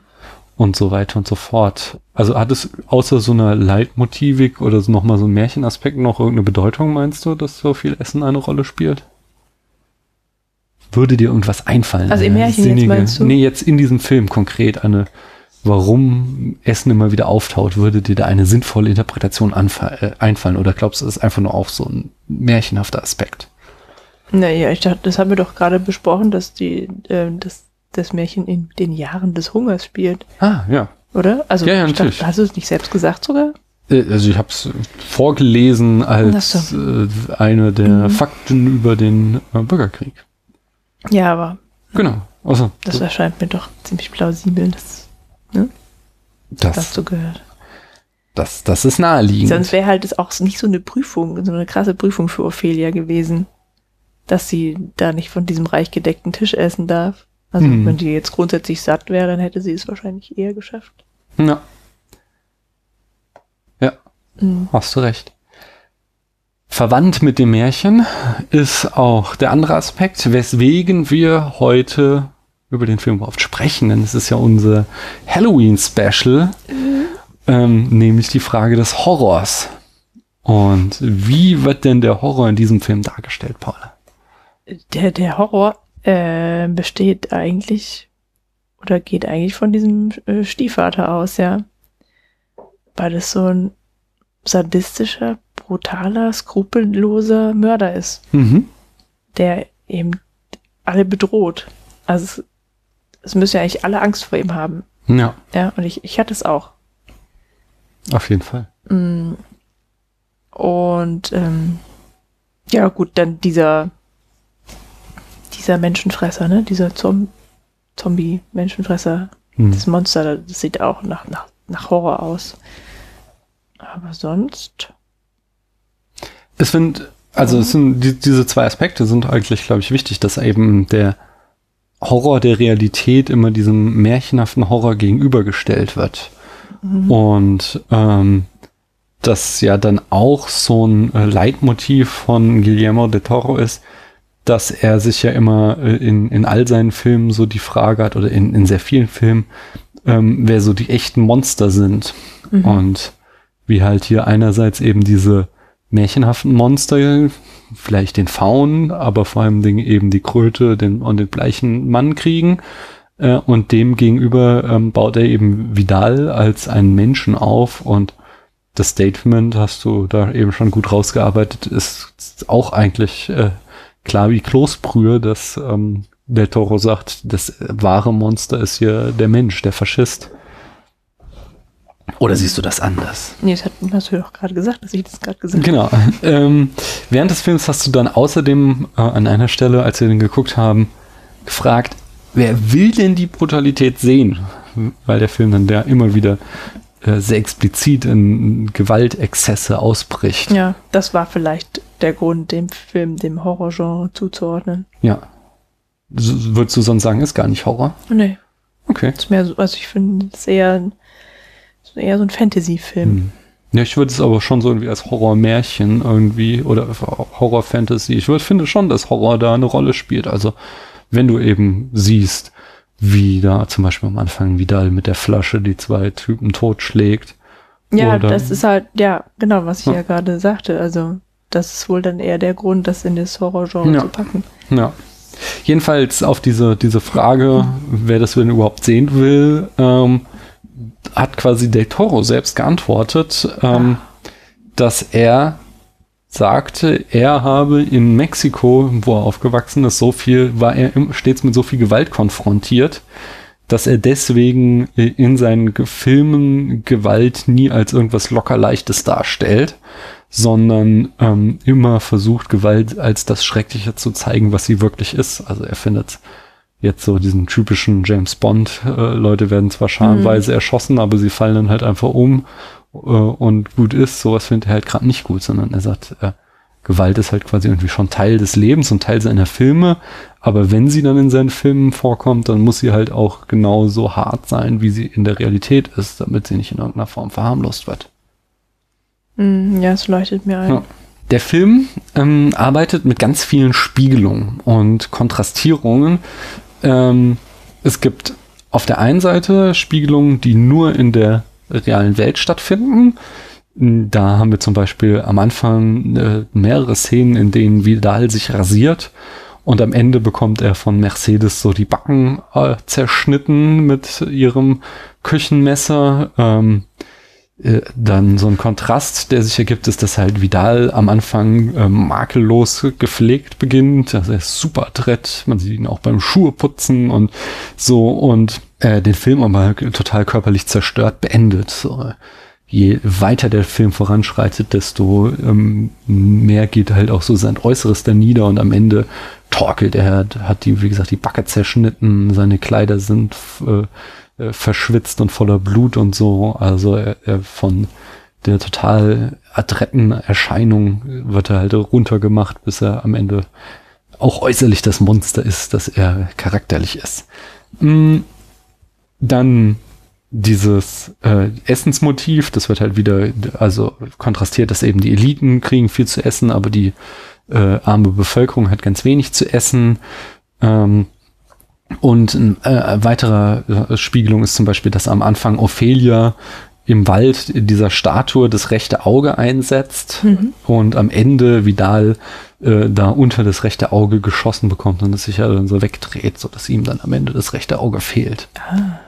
Mm, und gegenüber diesen realweltlichen Spiegelungen gibt es halt auch ähm, eine ganze Menge Spiegelungen von realer Welt und Fantasy-Welt, äh, also Szenen oder Motive, die in beiden Welten auftreten, die eben so die große Frage aufrufen, Is this the real life? Is this just fantasy? Und das darfst du doch jetzt gar nicht ja, ich glaube, so viel darf man noch, ohne dass die GEMA uns gleich einschreitet. Jedenfalls, die Frage, ist die Unterwelt real? Mhm. Ähm, haben wir erstmal Argumente dafür, fällen dir welche ein, dass die Unterwelt real ist? Oder nee, lass dich erst nochmal auch nochmal diese Spiegelung, Entschuldigung, ja. bevor wir dazu kommen. Ähm, also Spiegelung haben wir zum Beispiel, ähm, Ophelia muss in ihrer ersten Aufgabe einen Schlüssel erobern von der Kröte genauso wie Mercedes in der realen Welt den Schlüssel für das Essenslager erobern muss. Mhm. Ähm, dann muss e- Ophelia ein Messer besorgen äh, in der zweiten Aufgabe. Was ist eigentlich mit dem Messer? Das, mit dem Messer soll sie den Bruder umbringen in der dritten Achso, das, nee, das Blut opfern. Genau. Ja. Mhm. Und, äh, Mercedes wiederum ihrerseits trägt ja immer das Messer so ganz auffällig komisch in ihre Schürze eingewickelt. Mhm äh, was uns auch dann immer wieder sehr explizit gezeigt wird und auch eine wirklich schöne Chekhovs Gun ist, weil ich da auch ähm, immer wieder mich, wenn ich den Film sehe, frage, was machten sie da komisches mit dem Messer? Und dann. Ich habe eigentlich gedacht, dass sie das da abwischt. Ja, ja, aber sie wickelt das so ein und trägt das dann mhm. so in mhm. ihrer Schürze und das ist dann natürlich am Ende auch ihr, so kann sie sich aus der Gefangenschaft von Vidal befreien, mhm. dass sie halt dann äh, diese Waffe bei sich trägt, von der er nichts weiß. Ähm, wir haben die Speisetafel von Hauptmann Vidal, die äh, gespiegelt wird die, durch die des bleichen Mannes, wo es auch genauso ist, dass äh, der das Monster Vidal am Kopfende der Tafel sitzt, genauso wie unten in der Unterwelt der, der bleiche Mann an der Kopftafel sitzt. Mhm. Und so wie im zweiten Abenteuer dann eben auch dieser äh, bleiche Mann hinter Ophelia hertorkelt, als er sie jagt. Äh, das Bild wird dann wieder in der dritten Aufgabe gespiegelt, wenn Vidal ihr durch das Labyrinth folgt und sie hat ihm diese K.O.-Tropfen eingeflößt und er dann mhm. eben dieses Torkeln wieder äh, spiegelt.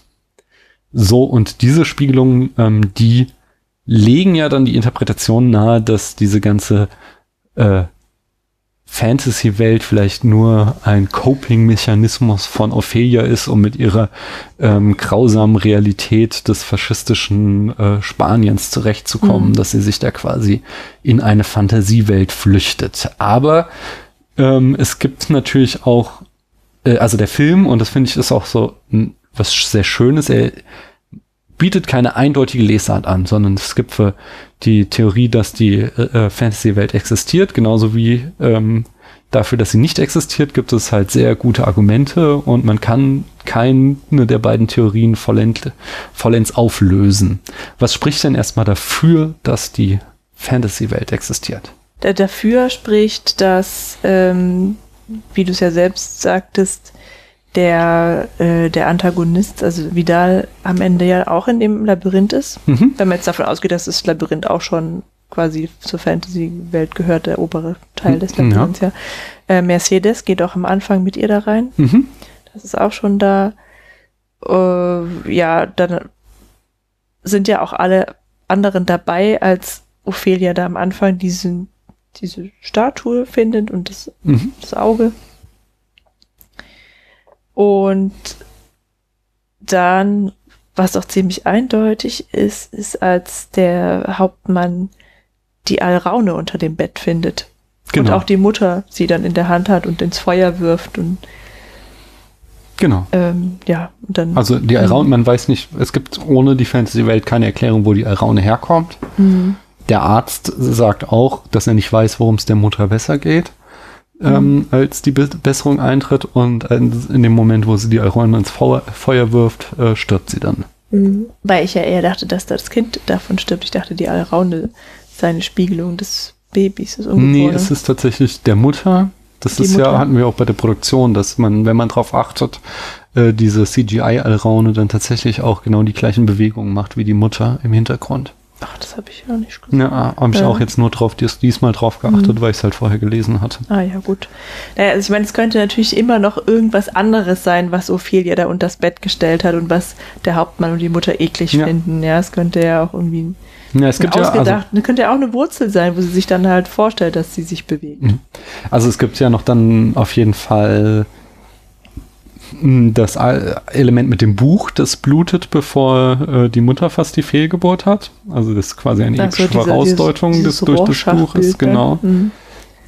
Mm, Dann der quasi der größte Beweis scheint zu sein, dass Ophelia mit Hilfe der magischen Kreide aus dem Zimmer flieht, Mhm. wo die Frage sich stellt, wie kommt sie aus dem Zimmer raus?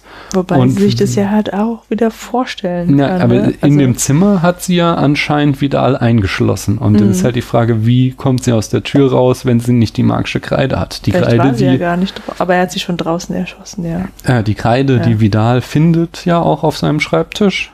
Mhm. Äh, ja gut, sie kann natürlich die Kreide haben und sich vorgestellt haben, dass ein Faun sie ihr gegeben hat. Ja, aber die muss ja dann trotzdem magisch sein. Da gibt es gleich auch wieder eine Ambivalenz. Lass mich das mal kurz noch. Äh, Im Labyrinth gelingt sie, äh, gerät sie noch in eine Sackgasse und dann äh, gehen die Wände auseinander und sie kann durch. Und als dann Vidal an die gleiche Stelle kommt, steht er auch in der Sackgasse und muss zurücklaufen. Ähm, genau. Äh, es gibt außerdem noch äh, das Argument, dass De Toro in einem Interview gesagt habe, die Unterwelt sei, hätte es wirklich gegeben und Ophelia sei nach ihrem Tod zurückgekehrt. Dann ist natürlich die Frage, Mhm. inwieweit das ähm, Wort des Autors hier von Bedeutung ist. Mhm.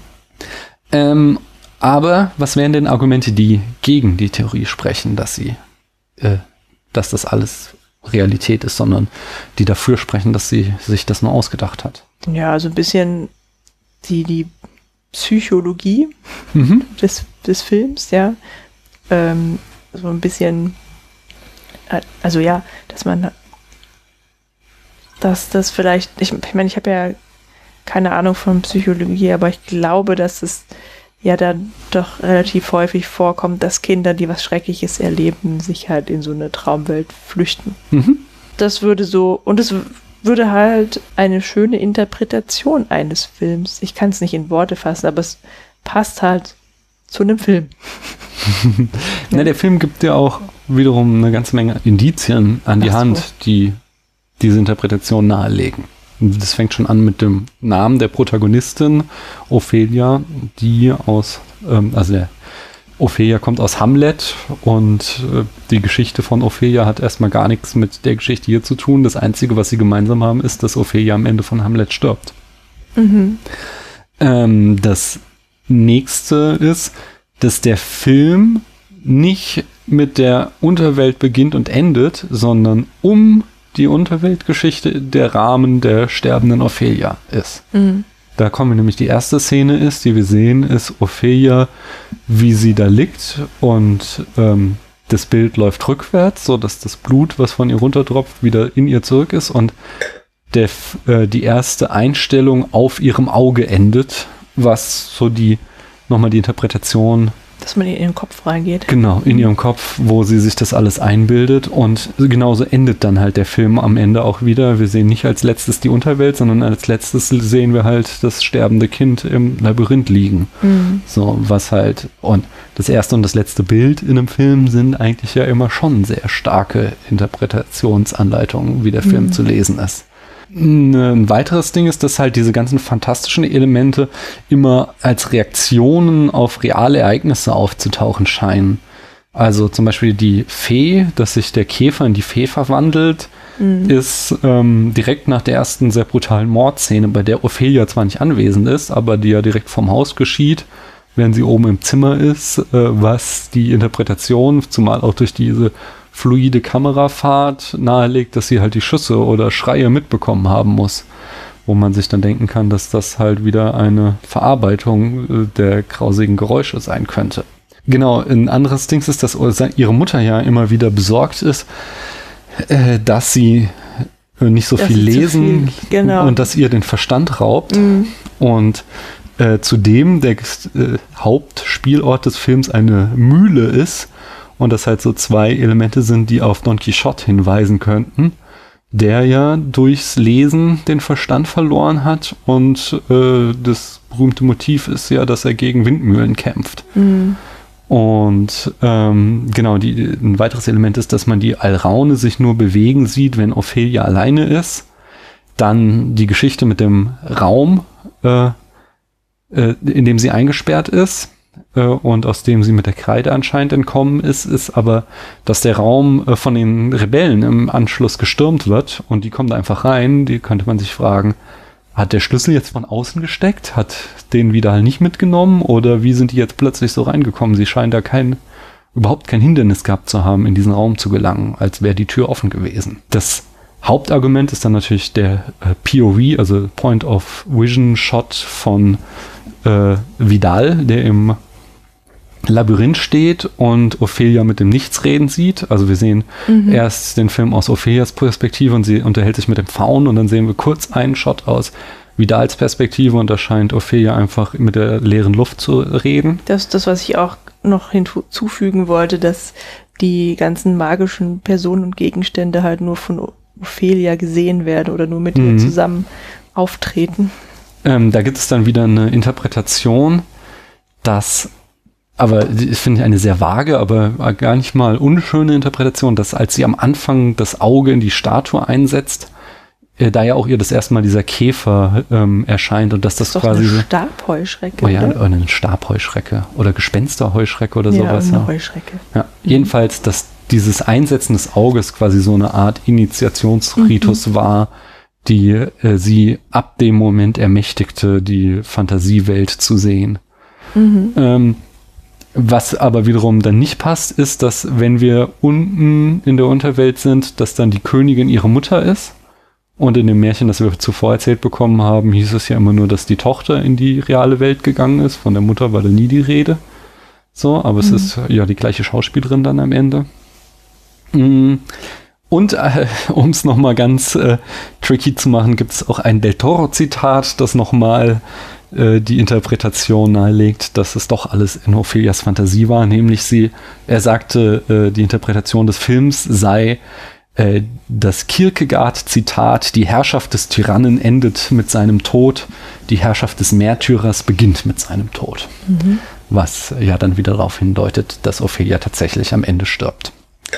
Ja, Paula, wie ist deine Interpretation? Also, ähm, ich finde es schwierig, dass, ähm, dass Vidal sie mit der Luft sprechen sieht. Mhm. Ist natürlich echt ein hart, harter, hartes Argument dafür, dass es nur ihre Einbildung ist, alles. Aber Stimmt, aber die Kreide und die andererseits ist er halt auch der Böse. Ja. Der, also, Der kann halt eben dann das Märchenhafte, was vielleicht auch das Gute ist, oder einfach die andere Welt nicht sehen wollen.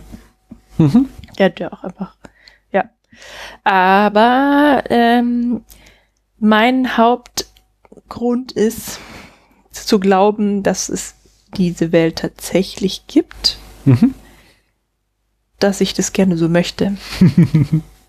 Weil wenn das, was Ophelia erlebt, wirklich so schlimm ist, dass sie sich das in ein Märchen übersetzen möchte, dann wäre das einfach ein ganz, ganz furchtbarer Film.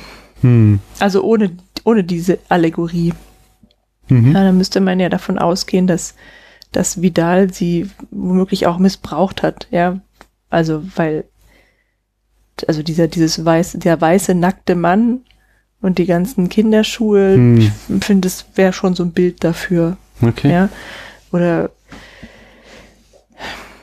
ja, ne, also, also diese schrecklichen Sachen, die sie erleben muss, die muss sie ja dann auf jeden Fall aus diesem Grund, weil sie eben unter seinen Fittichen steht, durchmachen. Hm. Und das, das möchte ich einfach nicht. Ne? okay. Ich hatte früher, ähm, Außerdem möchte ich nicht, dass ein Kind stirbt. ich finde ja gerade, also dadurch, dass es sowas Trauriges hat und äh, diese, dieses, warum sie denn sterben muss, da kommen wir auch gleich noch zu. Aber ähm, das sind irgendwie ja Filme immer, die ich mag, die irgendwie nicht nur Happy End haben, sondern irgendwie doch was Trauriges, äh, äh, Herzerweichendes am Ende haben oder Herzbluten, dein Herz bluten lassen, so rum. Ähm, ich hatte früher aber tatsächlich so äh, knallhart den Punkt vertreten, dass ich der Meinung bin, dass das alles in Ophelias Kopf ist. Hauptsächlich, weil sie Ophelia heißt so und Mhm. Anfang und Ende des Films das für mich sehr nahe liegen. Mittlerweile bin ich aber an einem Punkt angelangt, ähm, wo ich sage, es ist mir fast egal, weil ich finde, das macht gerade einen der vielen Reize des Films aus, dass er sich so einer eindeutigen Interpretation entzieht, Mhm. sondern gerade dadurch, dass er so widersprüchlich ist und immer wenn du glaubst, du hast jetzt die eindeutige Deutung äh, in Ja. den Fingern, er wieder eine Wende schlägt und du denkst, ja, okay, aber das Element passt dann wieder nicht in meine Interpretation rein. Das finde ich gerade sehr stark daran. Ja, na klar, man muss natürlich auch nicht immer alle Fragen beantwortet bekommen oder für Mhm. sich beantworten können. Das muss man vielleicht auch mal aushalten, Ja. dass das nicht so ist. Und es ist vielleicht dadurch noch mal ein bisschen märchenhafter. ja. Märchenhaft ist auch die Inszenierung. Da wollte ich mal ein bisschen Mhm. schwärmen, weil äh, was den Film für mich auch ganz toll macht, ist halt, dass er einfach unglaublich toll aussieht und sich unglaublich toll anhört. Also es ist Ja, das finde ich so auch, dass die Geräusche toll sind. ja. Die sind einfach, da sind so kleine Geräusche oder eigentlich leise Geräusche sind ganz laut und so, so satt Mhm. irgendwie, ja, alles, also dieser, diese Fee, die knistert und knattert und der Rau, der, der Faun, der, Mhm. der knirscht und knarrt und so, das, das gefällt mir alles, das ist irgendwie so. Und dazu kommt dann der Soundtrack, der halt komplett auf diesem äh, äh, Lullaby, diesem Schlaflied, was Mercedes singt, aufgebaut ist. Also nicht komplett, aber äh, ganz, ganz viele Stücke sind halt Variationen von diesem, diesem, äh, dieser echt schönen, äh, märchenhaften Melodie, die Mercedes da einmal singt. Hm. Und daraus dann halt so sich dieses ganze Thema, das musikalische Thema des Films entwickelt. Äh, das finde ich super. Ähm, und dann es ist so ein Gesamtpaket. Also wir haben halt das komplette Design, Set-Design, die Farbgebung, die Kameraführung und Musik zusammen sind halt super. Ähm, ein Element, was zum Beispiel auch spitze ist, ist dieses Jahr, dass Vidal immer diese Uhr mit sich rumträgt, die äh, quasi seinem Vater gehört hat, der sie zum Moment seines Todes ähm, hingenommen und dann ja. blieb sie stehen, damit sein Sohn die Stunde weiß, in der er gestorben ist, weil das äh, ganz wichtig ist äh, für einen Vater. Also das ist ja auch wieder diese Ideologie des Faschismus. Und dieses Bild, dass er in dieser Uhr quasi gefangen ist, spiegelt sich dann wieder in seinem Raum, in dem er halt oben in der Mühle sein Arbeitszimmer hat und da dieses ganze Mühlwerk im Hintergrund ist Mhm. und wir so ganz viele große Zahnräder halt hinter ihm immer sehen. Ähm, wo, ja, was halt eben so dann wieder so ein schönes Bild dafür ist, ähm, dafür, dass, dass er äh, äh, in dieser Uhr gefangen ist, sagte ich schon. Mm, ja, ähm, ich habe noch was Interessantes. Ähm, als Ophelia und Vidal sich zum ersten Mal begegnen, gibt sie ihm, weil sie ihre Bücherstapel in der rechten Hand hält, die linke Hand. Ja. Und er packt die dann so und sagt, das ist die falsche. Und ich frage mich, ob das die falsche Hand geben nicht auch darauf hindeutet, dass es eben nicht die Realität ist, was sie ab jetzt erlebt, Hm. weil es die andere Seite ist. Also es ist auf alle Fälle, kommen wir auch gleich noch zu, ein filmisches Zitat auch, so. ähm, oder ein Zitat von David Copperfield, äh, Mhm. dem Charles Dickens Roman, wo David ähm, auch einen bösen Schwiegervater hat und eben genau ihm die falsche Hand reicht und diesen Satz hören muss. Aber das schließt ja deine Interpretation trotzdem nicht aus, weil äh, das ist ja ganz wesentlich für Filme immer, dass sie mehrere Bedeutungsebenen haben. Und so kann man ja filmische Zitate reinbauen, die trotzdem auch eine äh, Bedeutung für die Lesart des Films haben können. Ähm, die Kamera ist noch super, die die ganze Zeit immer in Bewegung ist und um die Protagonisten herumtanzt, aber das nicht irgendwie äh, so bloßes Eye-Candy ist, sondern äh, diese Bewegungen ganz oft dafür benutzt werden, Szenenübergänge darzustellen, dass die Kamera erfährt hinter einen Baum und wenn sie hinter dem Baum hervorkommen, sind wir plötzlich in einer anderen Szene. Und ähm, dieses, diese fließenden äh, Szenenübergänge mit versteckten Schnitten eben nochmal so ein äh, visuelles Symbol sind für diesen äh, fließenden Übergang zwischen Realität und Fantasie, der in dem Film vorherrscht. Und ähm, was nochmal so dazu beiträgt, dass die Frage überhaupt in dir aufkommt, ob das jetzt real ist, was wir hier sehen. Dann haben wir so ganz viele Kontraste zwischen hellem Licht und Dunkelheit. Also wir haben zum Beispiel Vidal, der oft im hellen Licht gezeigt wird, während Ophelia und der Faun äh, und sein Labyrinth oft in der Dunkelheit sich bewegen, was so ja ähm, ein Widerspruch zum traditionellen Gut-Böse-Schema ist, wo Mhm. das Böse eher mit Dunkel assoziiert ist, während das Gute in der Helligkeit ist. Wir haben Ja, der Vidal hat auch so eine komische Sonnenbrille. hm, genau, und wenn dann haben wir Ja. äh, also auch, was natürlich auch wieder in diesen äh, Realität-Fantasy oder Fantasie-Kontrast reinspielt, halt tagsüber ist halt Realität und die Frage ist halt nachts, Mhm. passiert das wirklich nachts oder ist das jetzt nur geträumt? So. Äh, die, die Formgebung haben wir äh, scharfe Kontraste, die Realität äh, zeichnet sich durch gerade Linien und äh, viele Winkel und so aus, während in der Märchenwelt äh, überwiegend Kreise und Schnörkel und sowas eine Rolle spielen, so Mhm. wie zum Beispiel die Hörner des Fauns oder die Gestalt des Baumes oder das Labyrinth oder so eben. Genau, ein anderer Aspekt ist, dass auch in der Kamerahaltung die Perspektive angepasst ist, sodass in der realen Welt Ophelia oft aus so einer Über Obersicht gezeigt wird, sodass sie eher kleiner in den Sets wirkt. Vielleicht sind auch, das weiß ich jetzt gerade nicht, ob die Sets auch in einem größeren Maßstab gebaut waren, während sie in der Unterwelt eben oft aus einer leichten Untersicht gefilmt ist und dadurch halt in der Unterwelt größer wirkt oder in der Fantasy-Welt. Mhm. Ähm, und es gibt dann immer wieder einen Kontrast zwischen kalten Farben, überwiegend blau, schwarz und äh, warmen Farben äh, in Gold und Rot und Grüntönen. Oder nicht rot, eher so orange. Ähm, da habe ich mehrfach gelesen, dass Vidal immer im blauen Licht gezeigt werde, während die Fantasy-Welt golden ist. Aber ich finde, ich meine, dass das nicht stimmt, In sondern meiner dass wir, Erinnerung nach ist gerade die Fantasy-Welt eher so blau. na, der Faun ist auf alle Fälle öfter mal im dunkelblauen zu Aber warte, sehen. die Kröte, das ist natürlich Gold. Genau, der, der, Der- gleiche Mann ist auch Gold. Oder so und Rotgold, ja. das, äh, das Ende ist auch Gold, aber andererseits haben wir halt dann Szenen von Vidal, wie er äh, die, ähm, die Dings, die, die Rebellen jagt, die Guerilla jagt, die sind dann auch in, in so diesem Goldgrün des Waldes.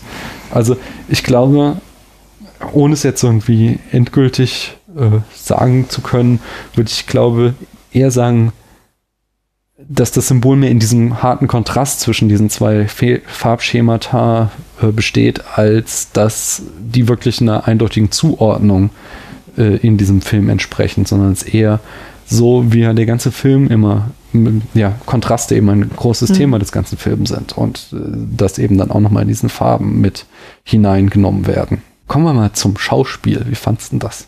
Und vor allem, wie fandst du denn das Schauspiel von Ivana Baquero, die Ophelia spielt? Die kleine, Mhm. die fand ich überraschend gut. Echt? Ja, für eine Kinderschauspielerin. Ja, also ich muss ganz ehrlich sagen, dass sie, also dass der Film für mich fast makellos ist, aber sie so ein paar Szenen hat, die ich schon so cringe-worthy finde. Also zum Beispiel, wenn sie da die Trauben isst und mhm. die äh, und die Feen wegscheuchen, die sie versuchen davon abzuhalten, die mhm. Trauben mhm. zu essen ich finde, man sieht zu eindeutig, dass keine Feen da sind, so, sondern dass sie äh, theatralisch in der Luft, Luft rumfuchtelt, weil sie halt jetzt mit äh, CGI nachträglich eingefügten Feen.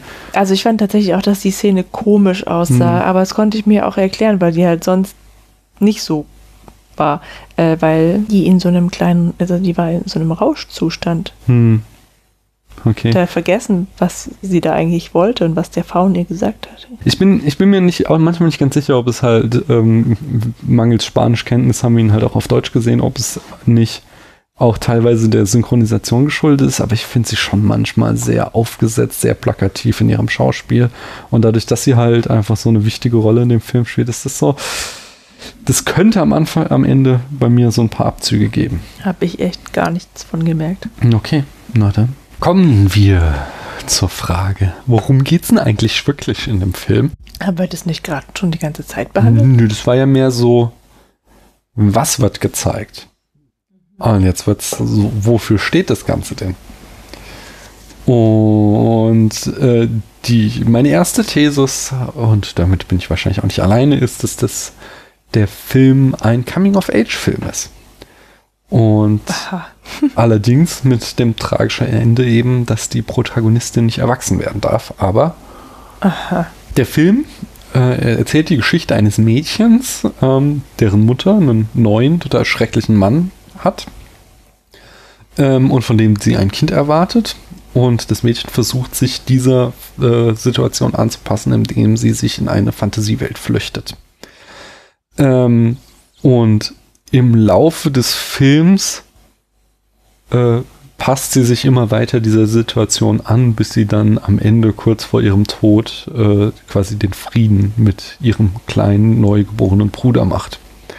Am Anfang des Filmes, ganz am Anfang, als sie auf, an der Mühle angekommen sind, sagt Ophelia zu Mercedes, äh, dass ihre Mutter krank ist durch das Baby in ihrem Bauch. Das Bild wird dann gespiegelt durch die erste Aufgabe, ähm, wo wir einen Baum haben, der die Form einer Gebärmutter mit Eierstöcken hat und sie durch eine vulvaförmige Öffnung äh, hineinkriechen muss und im Inneren sitzt dann ein Monster, was diesen Baum, äh, der quasi stellvertretend für ihre Mutter ist, äh, langsam aber sicher tötet. Ähm, dieses Gebärmuttersymbol taucht dann immer wieder im Film auf. Zum Beispiel, als das Buch blutet und du sagst, dieses mhm. Rorschach-Bild, das hat, nimmt wieder diese Form einer. Das ist ein Tintenklecksbild und ja. mit, man macht dann Rorschach-Test. Genau, aber er hat auf alle mhm. Fälle wieder diese Form von Gebärmutter mit Eierstöcken. Mhm. Ähm, auch als sie auf, in dem Buch dann die Seite aufschlägt, wo sie den bleichen Mann sieht, äh, hält der so die Arme ähm, wieder, dass der Mann selbst wie die Gebärmutter aussieht und seine Arme wie die Eierstöcke. Ähm, und es wird halt dadurch wieder so das Bild aufgemacht, dass das Baby im Bauch der Mutter das Monster ist, das Ophelia bekämpfen muss das Ganze läuft ja dann, wenn wir davon ausgehen, dass es ihre Fantasie ist, in der dritten Aufgabe darauf hinaus, dass sie tatsächlich alles nur Vorbereitung dafür war, dass sie am Ende auch diesen äh, kleinen Bruder, äh, den Sohn ihres ungeliebten Stiefvaters töten muss. Äh, aber zugleich hat sich mh, halt eine parallele Entwicklung ergeben im Laufe des Films, die dafür sorgt, dass Ophelia das am Ende nicht mehr durchziehen kann. Nämlich sie hat angefangen, ähm, das Baby eben nicht mehr nur als Gefahr für ihre Mutter zu sehen, sondern auch langsam eine Beziehung zu ihm aufzubauen. So, äh, ihre Mutter sagt am Anfang, äh, dass sie ihrem Bruder was erzählen soll und dann fängt sie an, ihm dieses Märchen zu erzählen, äh, als er im Bauch ist noch und äh, von der Rose auf dem Berg, falls du dich erinnerst. Mhm. Dann kommt eben die Geschichte mit der Raune, die sie nutzt, um ihre Mutter zu schützen. So kann man halt den ganzen Film so lesen, dass er eben die Geschichte eines älteren Geschwisterkindes erzählt, was sich langsam an dem Gedanken gewöhnen muss, dass es nicht mehr im Zentrum der Aufmerksamkeit seiner Mutter steht, sondern dass da eben ein kleines Geschwisterchen kommt, mit dem es irgendwie äh, jetzt äh, diese Aufmerksamkeit teilen muss und das eben auf typische Del Toro-Art äh, sehr düster und monsterhaft erzählt wird. Äh, so, an einer Stelle habe ich auch gelesen, dass es quasi eine Art fantastischer Bildungsroman ist äh, äh, und die Quintessenz äh, vor die oder die die Lehre, die Ophelia lernen muss, ist eben, dass du immer eine Wahl hast, wie du handelst und wie du dich der Welt oder eben deinem kleinen Brüderchen gegenüber verhältst. Naja, aber die sind da im spanischen Bürgerkrieg Ja. und sind angewiesen von äh, auf diesen diesen sadistischen Hauptmann. Ja. ja. Und dann soll ihr kleiner Bruder ihr Hauptproblem sein? Also nee, das glaube ich wirklich nicht.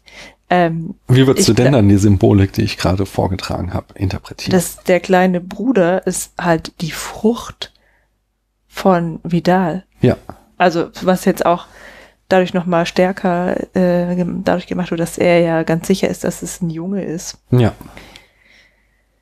Und dann, dann bekämpft sie vielleicht mit innerhalb dieser Bilder, die du gerade aufgezählt hast, eben Vidal oder und sein, sein Abkömmling. Aber, ich meine jetzt gerade am Anfang dieses Bild von der Kröte, was den Baum langsam tötet Mhm. und der Baum ganz offensichtlich für Weiblichkeit steht.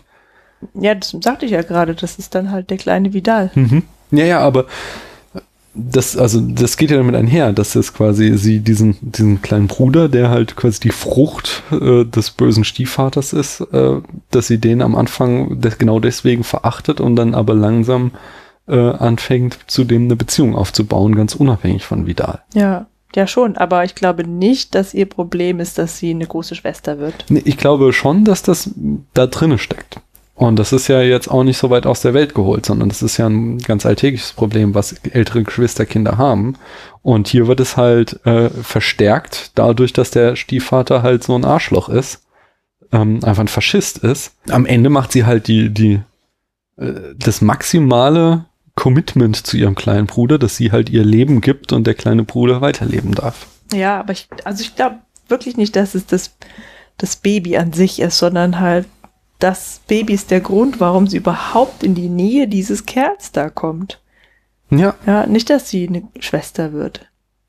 ich Glaube ich Ich nicht. finde es ganz stark. Ich finde, dass, also, dass, dass, dass das Baby schon für sie das Symbol ist, ähm, warum äh, quasi ihre Mutter jetzt Vidal gehört. So. Und Genau. dass sie, dass sie äh, deswegen ihre Mutter zurückerobern will, aber dass sie schon gegen dieses Baby kämpft. Ich meine, das, Ja, das tut das- sie auch, aber nicht, weil sie Angst davor hat, eine große Schwester zu sein.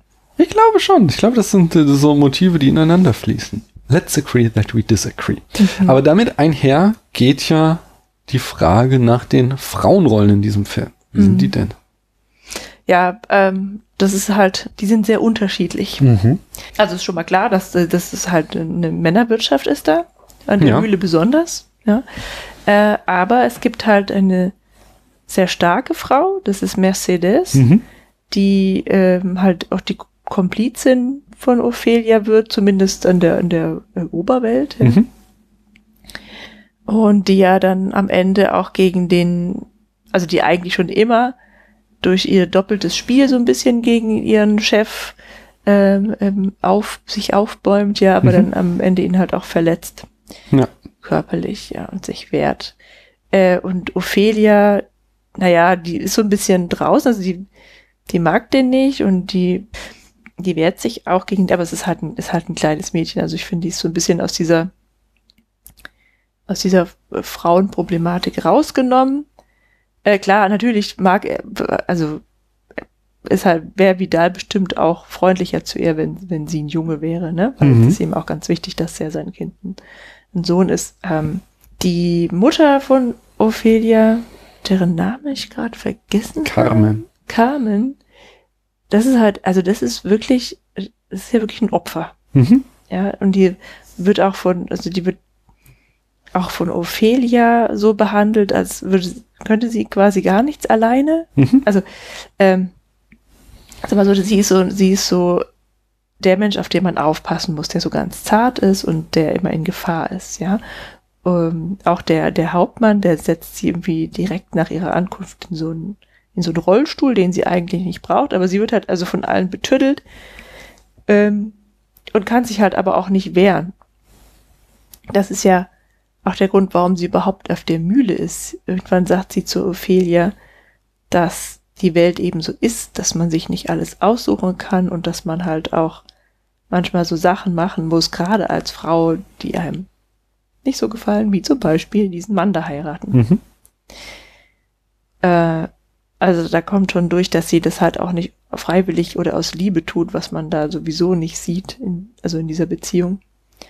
Und ich frage mich auch, ob sie wirklich mit ihm geschlafen hat oder ob er sie irgendwann irgendwo vergewaltigt hat. Weil so, wie, wie die jetzt eigentlich, also dass sie jetzt ein Paar sind oder wie die es werden konnten, das sieht man halt einfach nicht, ja. Und er, er freut sich halt drauf, dass er einen Stammhalter hat und deswegen äh, lädt er die Frau zu sich und sie freut sich, dass sie jemanden hat, der sich finanziell um sie und ihre Tochter und das Ungeborene kümmert. Mhm. Aber sonst ist da ja gar nichts zwischen denen. Also der ganze Film scheint mir Rollen oder Bilder von Männlichkeit und Weiblichkeit zu verhandeln.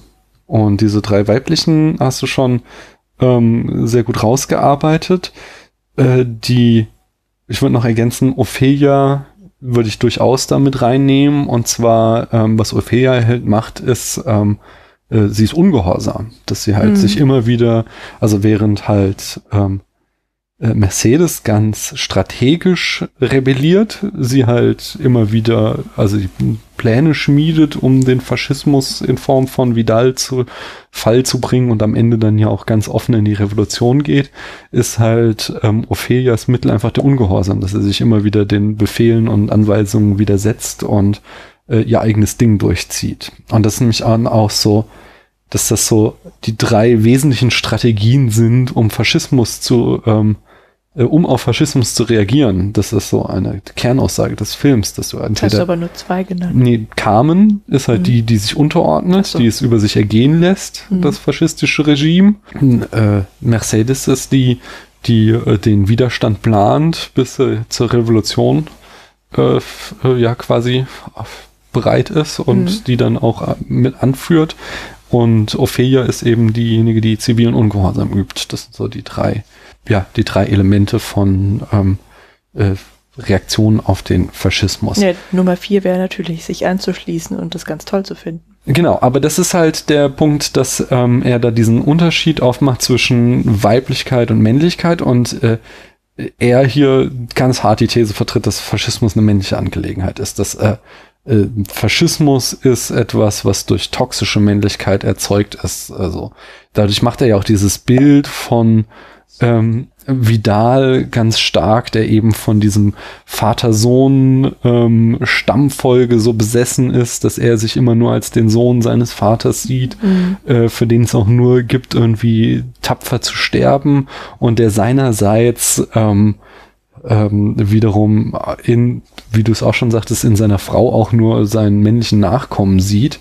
Das geht sogar so weit, das haben wir im, im Deutschen gar nicht mitkriegen können, dass wenn die äh, Ophelia und Carmen an der Mühle ankommen, begrüßt er sie im Spanischen mit Bienvenidos und äh, das ist eigentlich die männliche Form für herzlich willkommen. Mhm. Und das macht er halt, das, er redet quasi auch sie nicht an, sondern er redet schon da nur seinen ungeborenen Sohn an, den einzigen Mann, den er, von dem er ganz fest ausgeht, dass er zur Welt kommen wird das ist dann auch ein starkes Statement, dass er am Ende eben genau diese Besessenheit unterbrochen wird, dass er nicht nur sterben muss Vidal, sondern äh, er dann eben von der Frau von Mercedes auch noch äh, verweigert bekommen, dass seine äh, Linie fortgesetzt wird, indem sie ihm sagt, sie wird seinem Sohn nie davon erzählen, wird ihm nicht nur nicht erzählen, wie er gestorben ist, sondern dass überhaupt, dass er existiert hat und somit diese ganze faschistische äh, Linie unterbrochen ist, äh, wenn sie eben aufhört, diese Geschichte von toxischer Männlichkeit fortzuschreiben.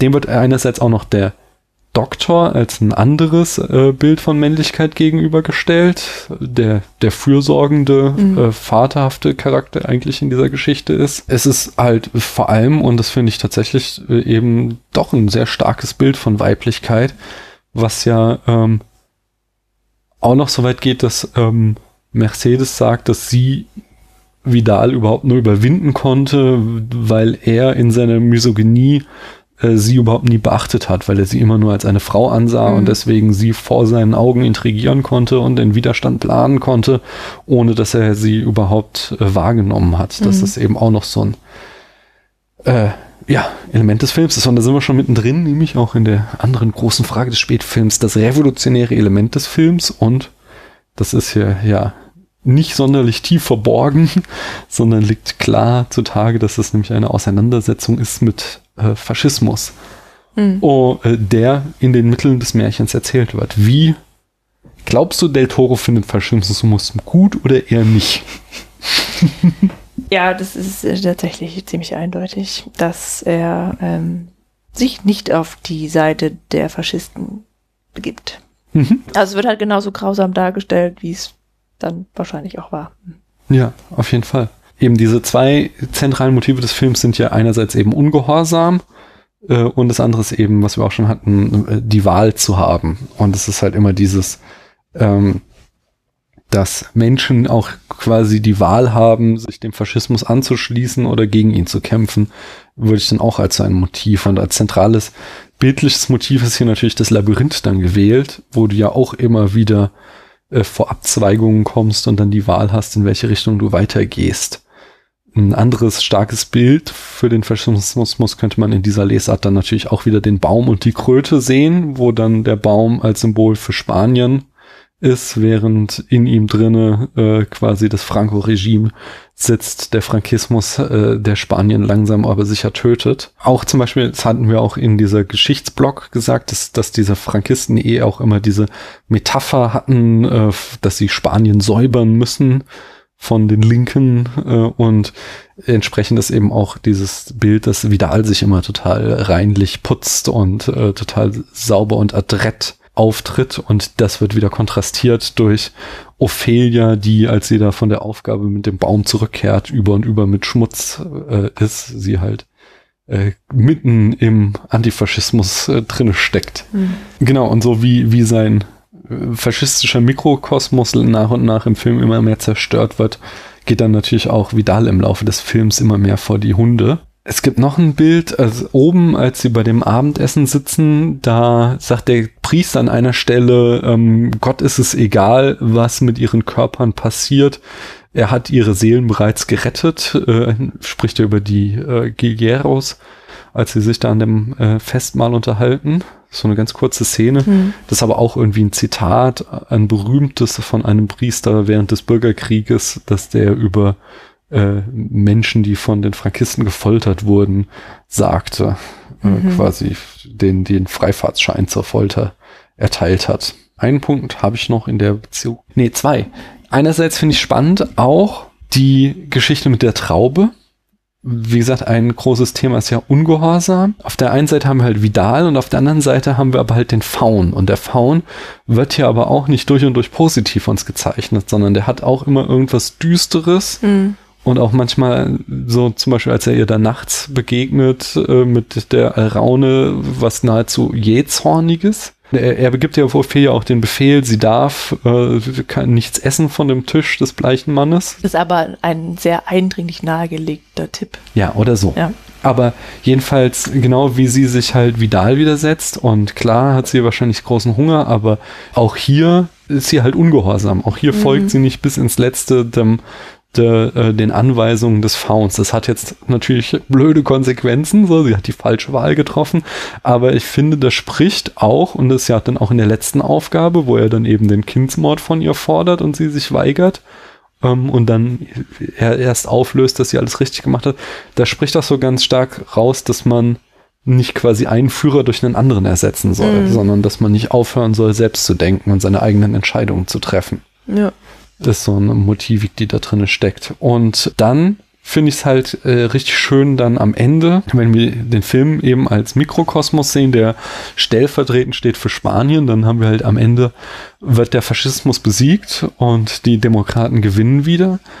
Und da ist es dann eben auch, dass Ophelia als, als Opfer der faschistischen Zeit sich opfert, aber damit ihren Bruder, der das, ähm, der diese Zeit nicht erlebt hat, ähm, rettet und der weiterleben darf und der dann am Ende in einem Spanien aufwachsen darf, was vom Faschismus befreit ist und die Chance hat, ein eigenes freies Leben zu führen und dass sie quasi dafür äh, ihr Leben gegeben hat, dafür gekämpft hat, äh, dass sie, äh, dass am Ende eine neue Generation von freien Spaniern heranwachsen darf, dass die frei ist vom Faschismus. Mhm. Finde ich das dann auch nochmal irgendwie so ein schönes Bild, was drin steckt. Sag mal, ist es nicht auch so, oder ja, dass, ähm, dass die erste Szene liegt Ophelia da nicht eigentlich auf einer Straße? Nee. In der Stadt? In so auf einem Bürgersteig? Nein, nein, sie liegt da am Rand des, das hat ja in der Mitte dieses Treppen, mhm. Wendeltreppe und ja, mir ist nur eingefallen, dass ich halt in der ersten Szene dachte, dass sie in der Stadt sei. Nee, nee, man sieht so die Steine von dem Labyrinth. Wie kommst okay. du darauf? Warum? Naja, das wäre nochmal so ein Indiz dafür, dass es alles komplett ihrer Fantasie entspricht. Nee, man sieht sie nur auf dem Stein liegen. Mhm. Ja, hast du, hast du noch Kritikpunkte an dem Film? Hat dir irgendwas nicht so gut gefallen? Ja, hat die, diese, diese Gewaltdarstellung. Mhm. Aber das hast du ja schon aufgelöst. Ich bin, aber das ist ja so ein Thema, was mich immer bei allen Besch Filmen beschäftigt, ja, ob man das sowas wirklich zeigen muss, weil weil ich dann halt einfach nicht weiß, ob man dadurch wirklich lernt, dass Gewalt was Schreckliches ist mhm. oder ob es nicht eher so ist, dass man dann abstumpft eher, wenn man sowas öfter sieht. Oder ja. Ich weiß es nicht. Tja. Dann lass uns doch mal langsam den Ka äh, wie sagt man? die Kiste zu, den Knarren dicht. Den Sack zumachen, oder? Ja, anyway, lass uns einfach mal mit ähm, den Easter Eggs anfangen. Das Brot, das verteilt wird, ist in bedruckte Tüten gewickelt. Das war tatsächlich eine Kriegstaktik der Faschisten, die Propaganda mit Brot verteilten, um den Rebellen die Botschaft zu übermitteln, dass sie aufgeben sollten. Erinnerst du dich? Also in, in diesem Lager, da stehen die Leute vor dem Lager mhm. und kriegen dann Essen und auf den Tüten sind, äh, ist so Text gedruckt, mit dem man nicht lesen kann. Aber, ja, genau. Habe ich nicht gesehen. Ist schon bei aller Verachtung dem Faschismus gegenüber gar nicht mal so unklug, weil da kannst du von ausgehen, dass Brot irgendwann bei den Rebellen landet. Mhm. Hauptmann Vidal legt mehrmals im Film das Lied Soy un, un pobre presidiaro des Sängers Angelillo von 18, 1908 bis 1973 auf. Und das Easter Egg hier ist, dass der Sänger eigentlich ein bekennender Republikaner und Kommunist war. Fernando Tielve und Inigo Garces, die die Protagonisten von The Devil's Backbone spielten, treten hier als ungenannte Guerilla-Soldaten Soldaten auf. Genau, man kann sich also denken, am Ende von The Devil's Backbone äh, sieht man sie so aus dem Kinderheim, in dem der Film spielt, davonlaufen, dass sie sich und Ach. der Film spielt während des spanischen Bürgerkriegs. Ah. Da kann man sich quasi denken, dass sie dann am Ende sich den äh, Guerilleras angeschlossen haben. Guerilleras. Inigo, Inigo Garces. Ja. Und Del Toro machte selbst die Geräusche der Kröte. Ist unser letzter Easter Egg. Und dieses Schmatzen und Rülpsen. genau. Und Glitschen. Kommen wir zu Zitaten und Referenzen. Der Pale Man, mhm. also dieses nackte, menschenfressende Monster, mhm. ist inspiriert durch das mythische japanische Monster Tenome, das ebenfalls seine Augen in den Händen trägt. Francisco de Goyas Antikriegsbild Saturn war ein weiteres Vorbild für diesen nackten Mann. Als Ophelia Hauptmann Vidal das erste Mal trifft und ihm die linke Hand zum Schütteln hinhält, wir sagten es schon, mhm. äh, bekommt sie schroff gesagt, es ist die andere Hand. Und das ist ein Zitat aus Charles Dickens David Copperfield aus dem Jahr 1850, als David das erste Mal den baldigen Ehemann seiner Mutter trifft äh, passiert das Gleiche. Davids Stiefvater entpuppt sich auch als grausamer Mann, so wie Dallas ist. Hm. Der Film ist insgesamt stark inspiriert von Alice im Wunderland von 1865. Bei der ersten Aufgabe trägt Ophelia dann sogar ein Kleid, das dem von Alice stark ähnelt und Ophelia kriecht wie sie in einen Baum, als Alice dem Kaninchen folgt. In der Schlussszene trägt Ophelia leuchtend rote Schuhe. Dies zitiert die berühmten Schuhe von Dorothy im Fantasy-Klassiker Der Zauberer von Oz aus dem Jahr 1939. Die Motive Labyrinth und monsterhafte Kröte tauchen bereits in The Maze von 1953 auf. Die Chroniken von Narnia von 1950 bis 56 ist ein weiterer Einfluss. Es gibt eine Fantasy-Welt jenseits der realen, ein Faun spielt eine wichtige Rolle, die Themen Wahlfreiheit und Widerstand werden verhandelt. Del Toro hatte die Regie für die Verfilmung von Die Chroniken von Narnia ausgeschlagen, um seine Version von Narnia zu machen, wie er sagte. Wenn Ophelia das Auge der Statue einsetzt, ist das ein filmisches Zitat des spanischen Kunstfilms The Spirit of the Beehive von 1973, der ebenfalls nach dem Bürgerkrieg spielt und in dem ein Mädchen ein Monster trifft. Dort setzt das Mädchen einer Modepuppe ein Auge ein. Del Toro ist großer Fan von Pink Floyd. Das Musikstück von Javier Navarrete, das ertönt, also ist der, Muse, der, der Komponist des Films, ähm, das ertönt, als Ophelia das Buch öffnet und die blutrote Farbe auf den Seiten sieht, ist auf Del Toros Wunsch hin inspiriert von Is There Anybody Out There von dem Album The Wall 1979. Oder möchte ich die Szene nochmal sehen, bitte? Clive Barkers Books of Blood 1984 und 85 waren ein weiterer Einflussfaktor auf Del Toro. In den Büchern werden Horrorgeschichten mit Fantasy-Themen gemischt. Es sind düstere Geschichten, die in der Gegenwart spielen und in denen normale Menschen dann schreckliche und mysteriöse Ere Ereignisse widerfahren. Wie Danny in Shining 1980 am Ende, so wird Ophelia hier von ihrem Vater bzw. Stiefvater durch ein Labyrinth gejagt. Oh, siehst du, das ist mir nicht aufgefallen. Ja. In Beetlejuice von 1988 lassen sich ebenfalls mit Kreide Türen aufmalen, die dann funktionieren. Del Toros Film The Devil's Backbone aus dem Jahr 2001 ist ein Verwandter im Geiste. Er ist in Spanien gedreht, spielt während des Bürgerkriegs und ein Kind erlebt etwas Übernatürliches. Del Toro zitiert sich noch einmal selbst. Der Umriss am unteren Ende des Labyrinths, das sich langsam mit Blut füllt, ist derselbe wie auf dem Boden, auf dem Rasputin in Hellboy von 2004 wiederbelebt wird. Auch das Motiv der Uhr taucht dort im Zusammenhang mit dem Willen auf. Das Herz von Karl Ruprecht Kronen wird von einem Uhrwerk angetrieben. Kommen wir zur Rezeption. Pans Labyrinth spielte über 83 Millionen ein, also mehr als das Vierfache seines Budgets. Es war damit der damals erfolgreichste mexikanische Film aller Zeiten. Abgelöst wurde er aber bereits 2013 von dem Film Instructions Not Included, von dem ich noch nie was gehört habe, der als erster mexikanischer Film dann die 100 Millionen einspielte. Ich würde ihn gerne mal sehen. Es ist so eine Komödie, glaube ich, irgendwie mhm. so Vater-Kind-Komödie. Das klingt auch eher lustig. Mhm. 2006 in aller Munde war, dass der Film bei den Festspielen von Cannes eine 22 Minuten lange Standing Ovation bekam. Das ist lang. Ich habe mhm. keinen Bock, irgendwo 22 Minuten zu stehen und zu klatschen. Aber wenn der Film so einen Eindruck macht. Nachdem der Film eine Woche lang in Mexiko gelaufen war, stellten die Kinos Schilder auf, die darauf hinwiesen, dass der Film explizite Gewaltszenen enthalte. Denn viele Kinobesucher kamen mit ihren Kindern, um ihn zu sehen. Upala.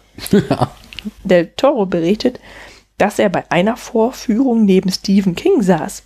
Bei der Szene mit dem bleichen Mann wandte sich King heftig in seinem Sitz. It was the best thing that ever happened to me in my life, sagte Del Toro ver vergleichbar mit dem Gewinn eines Oscars. Weil Stephen King sich vor deinem Film gruselt. Mhm. Björk inspirierte der Film zu ihrem Song ähm, Pneumonia. Sie schrieb. Nein, Pneumonia. Pneumonia.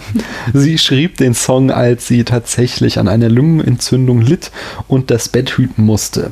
Während sie sich erholte, schaute sie viele Filme und war so inspiriert von Del Toros Film, dass sie ähm, den Text für den Song in Gedanken an Ophelia schrieb. Mhm. Die deutsche Power Metal Band Solar Fragment schrieb in Anlehnung an die Geschichte des Films den Song Moana's Return. Was grinst und nickst du das so?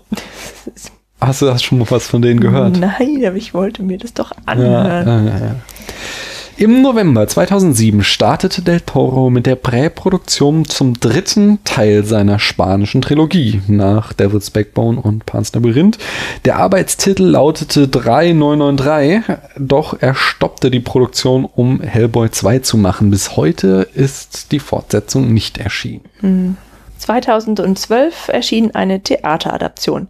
Es handelte sich um ein Musical, das der Regisseur selbst kreativ überwachte. Brokeback Mountain Komponist Gustavo Santaola, Santaolala, an Santaolala, Ich weiß nicht, ob das ein Tippfehler ist. steuerte die Musik bei.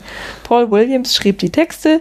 Bekannt ist er für die Songs aus Phantom of the Paradise von Brian the Brian Palmer. Palma. Music. Im Jahr 2019, also gerade erst, veröffentlichte Cornelia Funke zusammen mit Guillermo del Toro die Romanadaption des Films unter dem Titel Das Labyrinth des Fauns. Cornelia Funke darf mit Guillermo del Toro zusammenarbeiten. Die wohnt doch mittlerweile auch in L.A. Ah, die ein Glück. Ja, die hat echt viel Geld mit ihren Tintenherzdingern gemacht. Und ist jetzt auch in Amerika ein Star, deswegen. Kommen wir zu Preis- und Bestenlisten. Bei den BAFTAs, was ist das? Die British Academy Film sowieso, also die britischen Oscars. Film and Theatre Academy. Ja, sowas. Awards. Ah, ja. Film and Television Awards, glaube ich. Ah. Bei den BAFTAs erhielt Pan's Labyrinth drei Preise. Best Film Not in the English Language, Best Costume Design und Best Make-up and Hair. Und bei den Oscars Wa- 2007. Wer hatte denn da die schönsten Haare, bitte? Ophelia hatte schönes Haar. Und wir haben über den Bart von dem Doktor uns unterhalten. Haben wir? Haben wir. Bei den Oscars 2007 erhielt Pan's Labyrinth die Preise für beste Kamera, bestes Szenenbild und bestes Make-up. Den Preis für den besten fremdsprachigen Film verlor er gegen das Leben der anderen. What? Ja. Boah. Ich weiß nicht, das Leben der anderen ist schon ein ganz, ganz ja. netter Film. Bei einer Kritikerabstimmung der BBC über die besten nicht-englischen Filme landete er 2018 auf Platz 22. Und als die BBC-Kritiker nach den besten Filmen des 21. Jahrhunderts fragte, landete Pan's Labyrinth auf den Platz 17. Und in der Liste des Empire Magazins The 100 Best Films of World Cinema steht Pan's Labyrinth auf Platz 5. Bei Metacritic ist er der Film aus den Nullerjahren mit der besten Wertung, 98 von 100 Punkten. Hm, die haben auch ein 100-Punkte-System. Ah, Mensch. Außerdem befindet er sich in ein, also, A 1001 Movies You Must See Before You Die von Steven Steven, Schneider. Kommen wir zu Zitaten und Referenzen, denn der Film wurde auch zitiert, zum Beispiel in der Simpsons-Episode Judge Me Tender aus dem Jahr 2010 wird Moe in einer Zeitung als Creature from Pan's Labyrinth bezeichnet. In der Horrorsatire The Cabin in the Woods von 2011 sitzt die riesige Kröte in einem der Aufzüge. Und in der Simpsons-Episode Treehouse, of Horror 24 aus dem Jahr 2013 tritt Mr. Burns als der Pale Man auf, Smithers als eine Fee, Bart ist der Faun und Lisa betritt das Unterreich. Auch My Little Pony hat Pan's Labyrinth zitiert. In Three's a Crowd von 2014 erzählt Discord das Märchen von der magischen Blume auf dem Berg, das Ophelia ihrem ungeborenen Bruder erzählt. Und der Toro zitiert sich schließlich auch selbst. Ähm, in seiner Serie Trolljäger von 2016 bis 2018 taucht die Idee wieder auf, dass man Türen zeichnen kann, die sich dann öffnen lassen. Und diese Idee gibt's auch in La Casa del Papel. Ah, echt? Ja, das hatte ich dir doch erzählt. Ah, Aber ich dachte, das wäre eine realistische Serie. Das habe ich irgendwie nicht mitbekommen. Na, das ist doch die Geschichte von dieser einen Bankräuberin, die ihrem Freund erzählt, dass sie als Kind oft alleine bleiben musste, weil ihre Mutter alleinerziehend war und arbeiten gehen musste nachts. Mhm. Ja. Und dass die Mutter ihr dann diese Tür aufgezeichnet hat, als Fluchtweg zu ihr, der aber nur einmal genutzt werden konnte. Ja, ja, ich, ich erinnere mich. Ja. Paula, Ja. es bleibt uns noch, den Film zu bewerten auf einer Skala von 1 bis 100 Punkten. Tja, also. Also, wenn du jetzt nicht sagst, dass es ein Meisterwerk ist, dann musst du halt nachts auf dem Sofa schlafen. ein Meisterwerk. Also es ist schon ein sehr guter Film.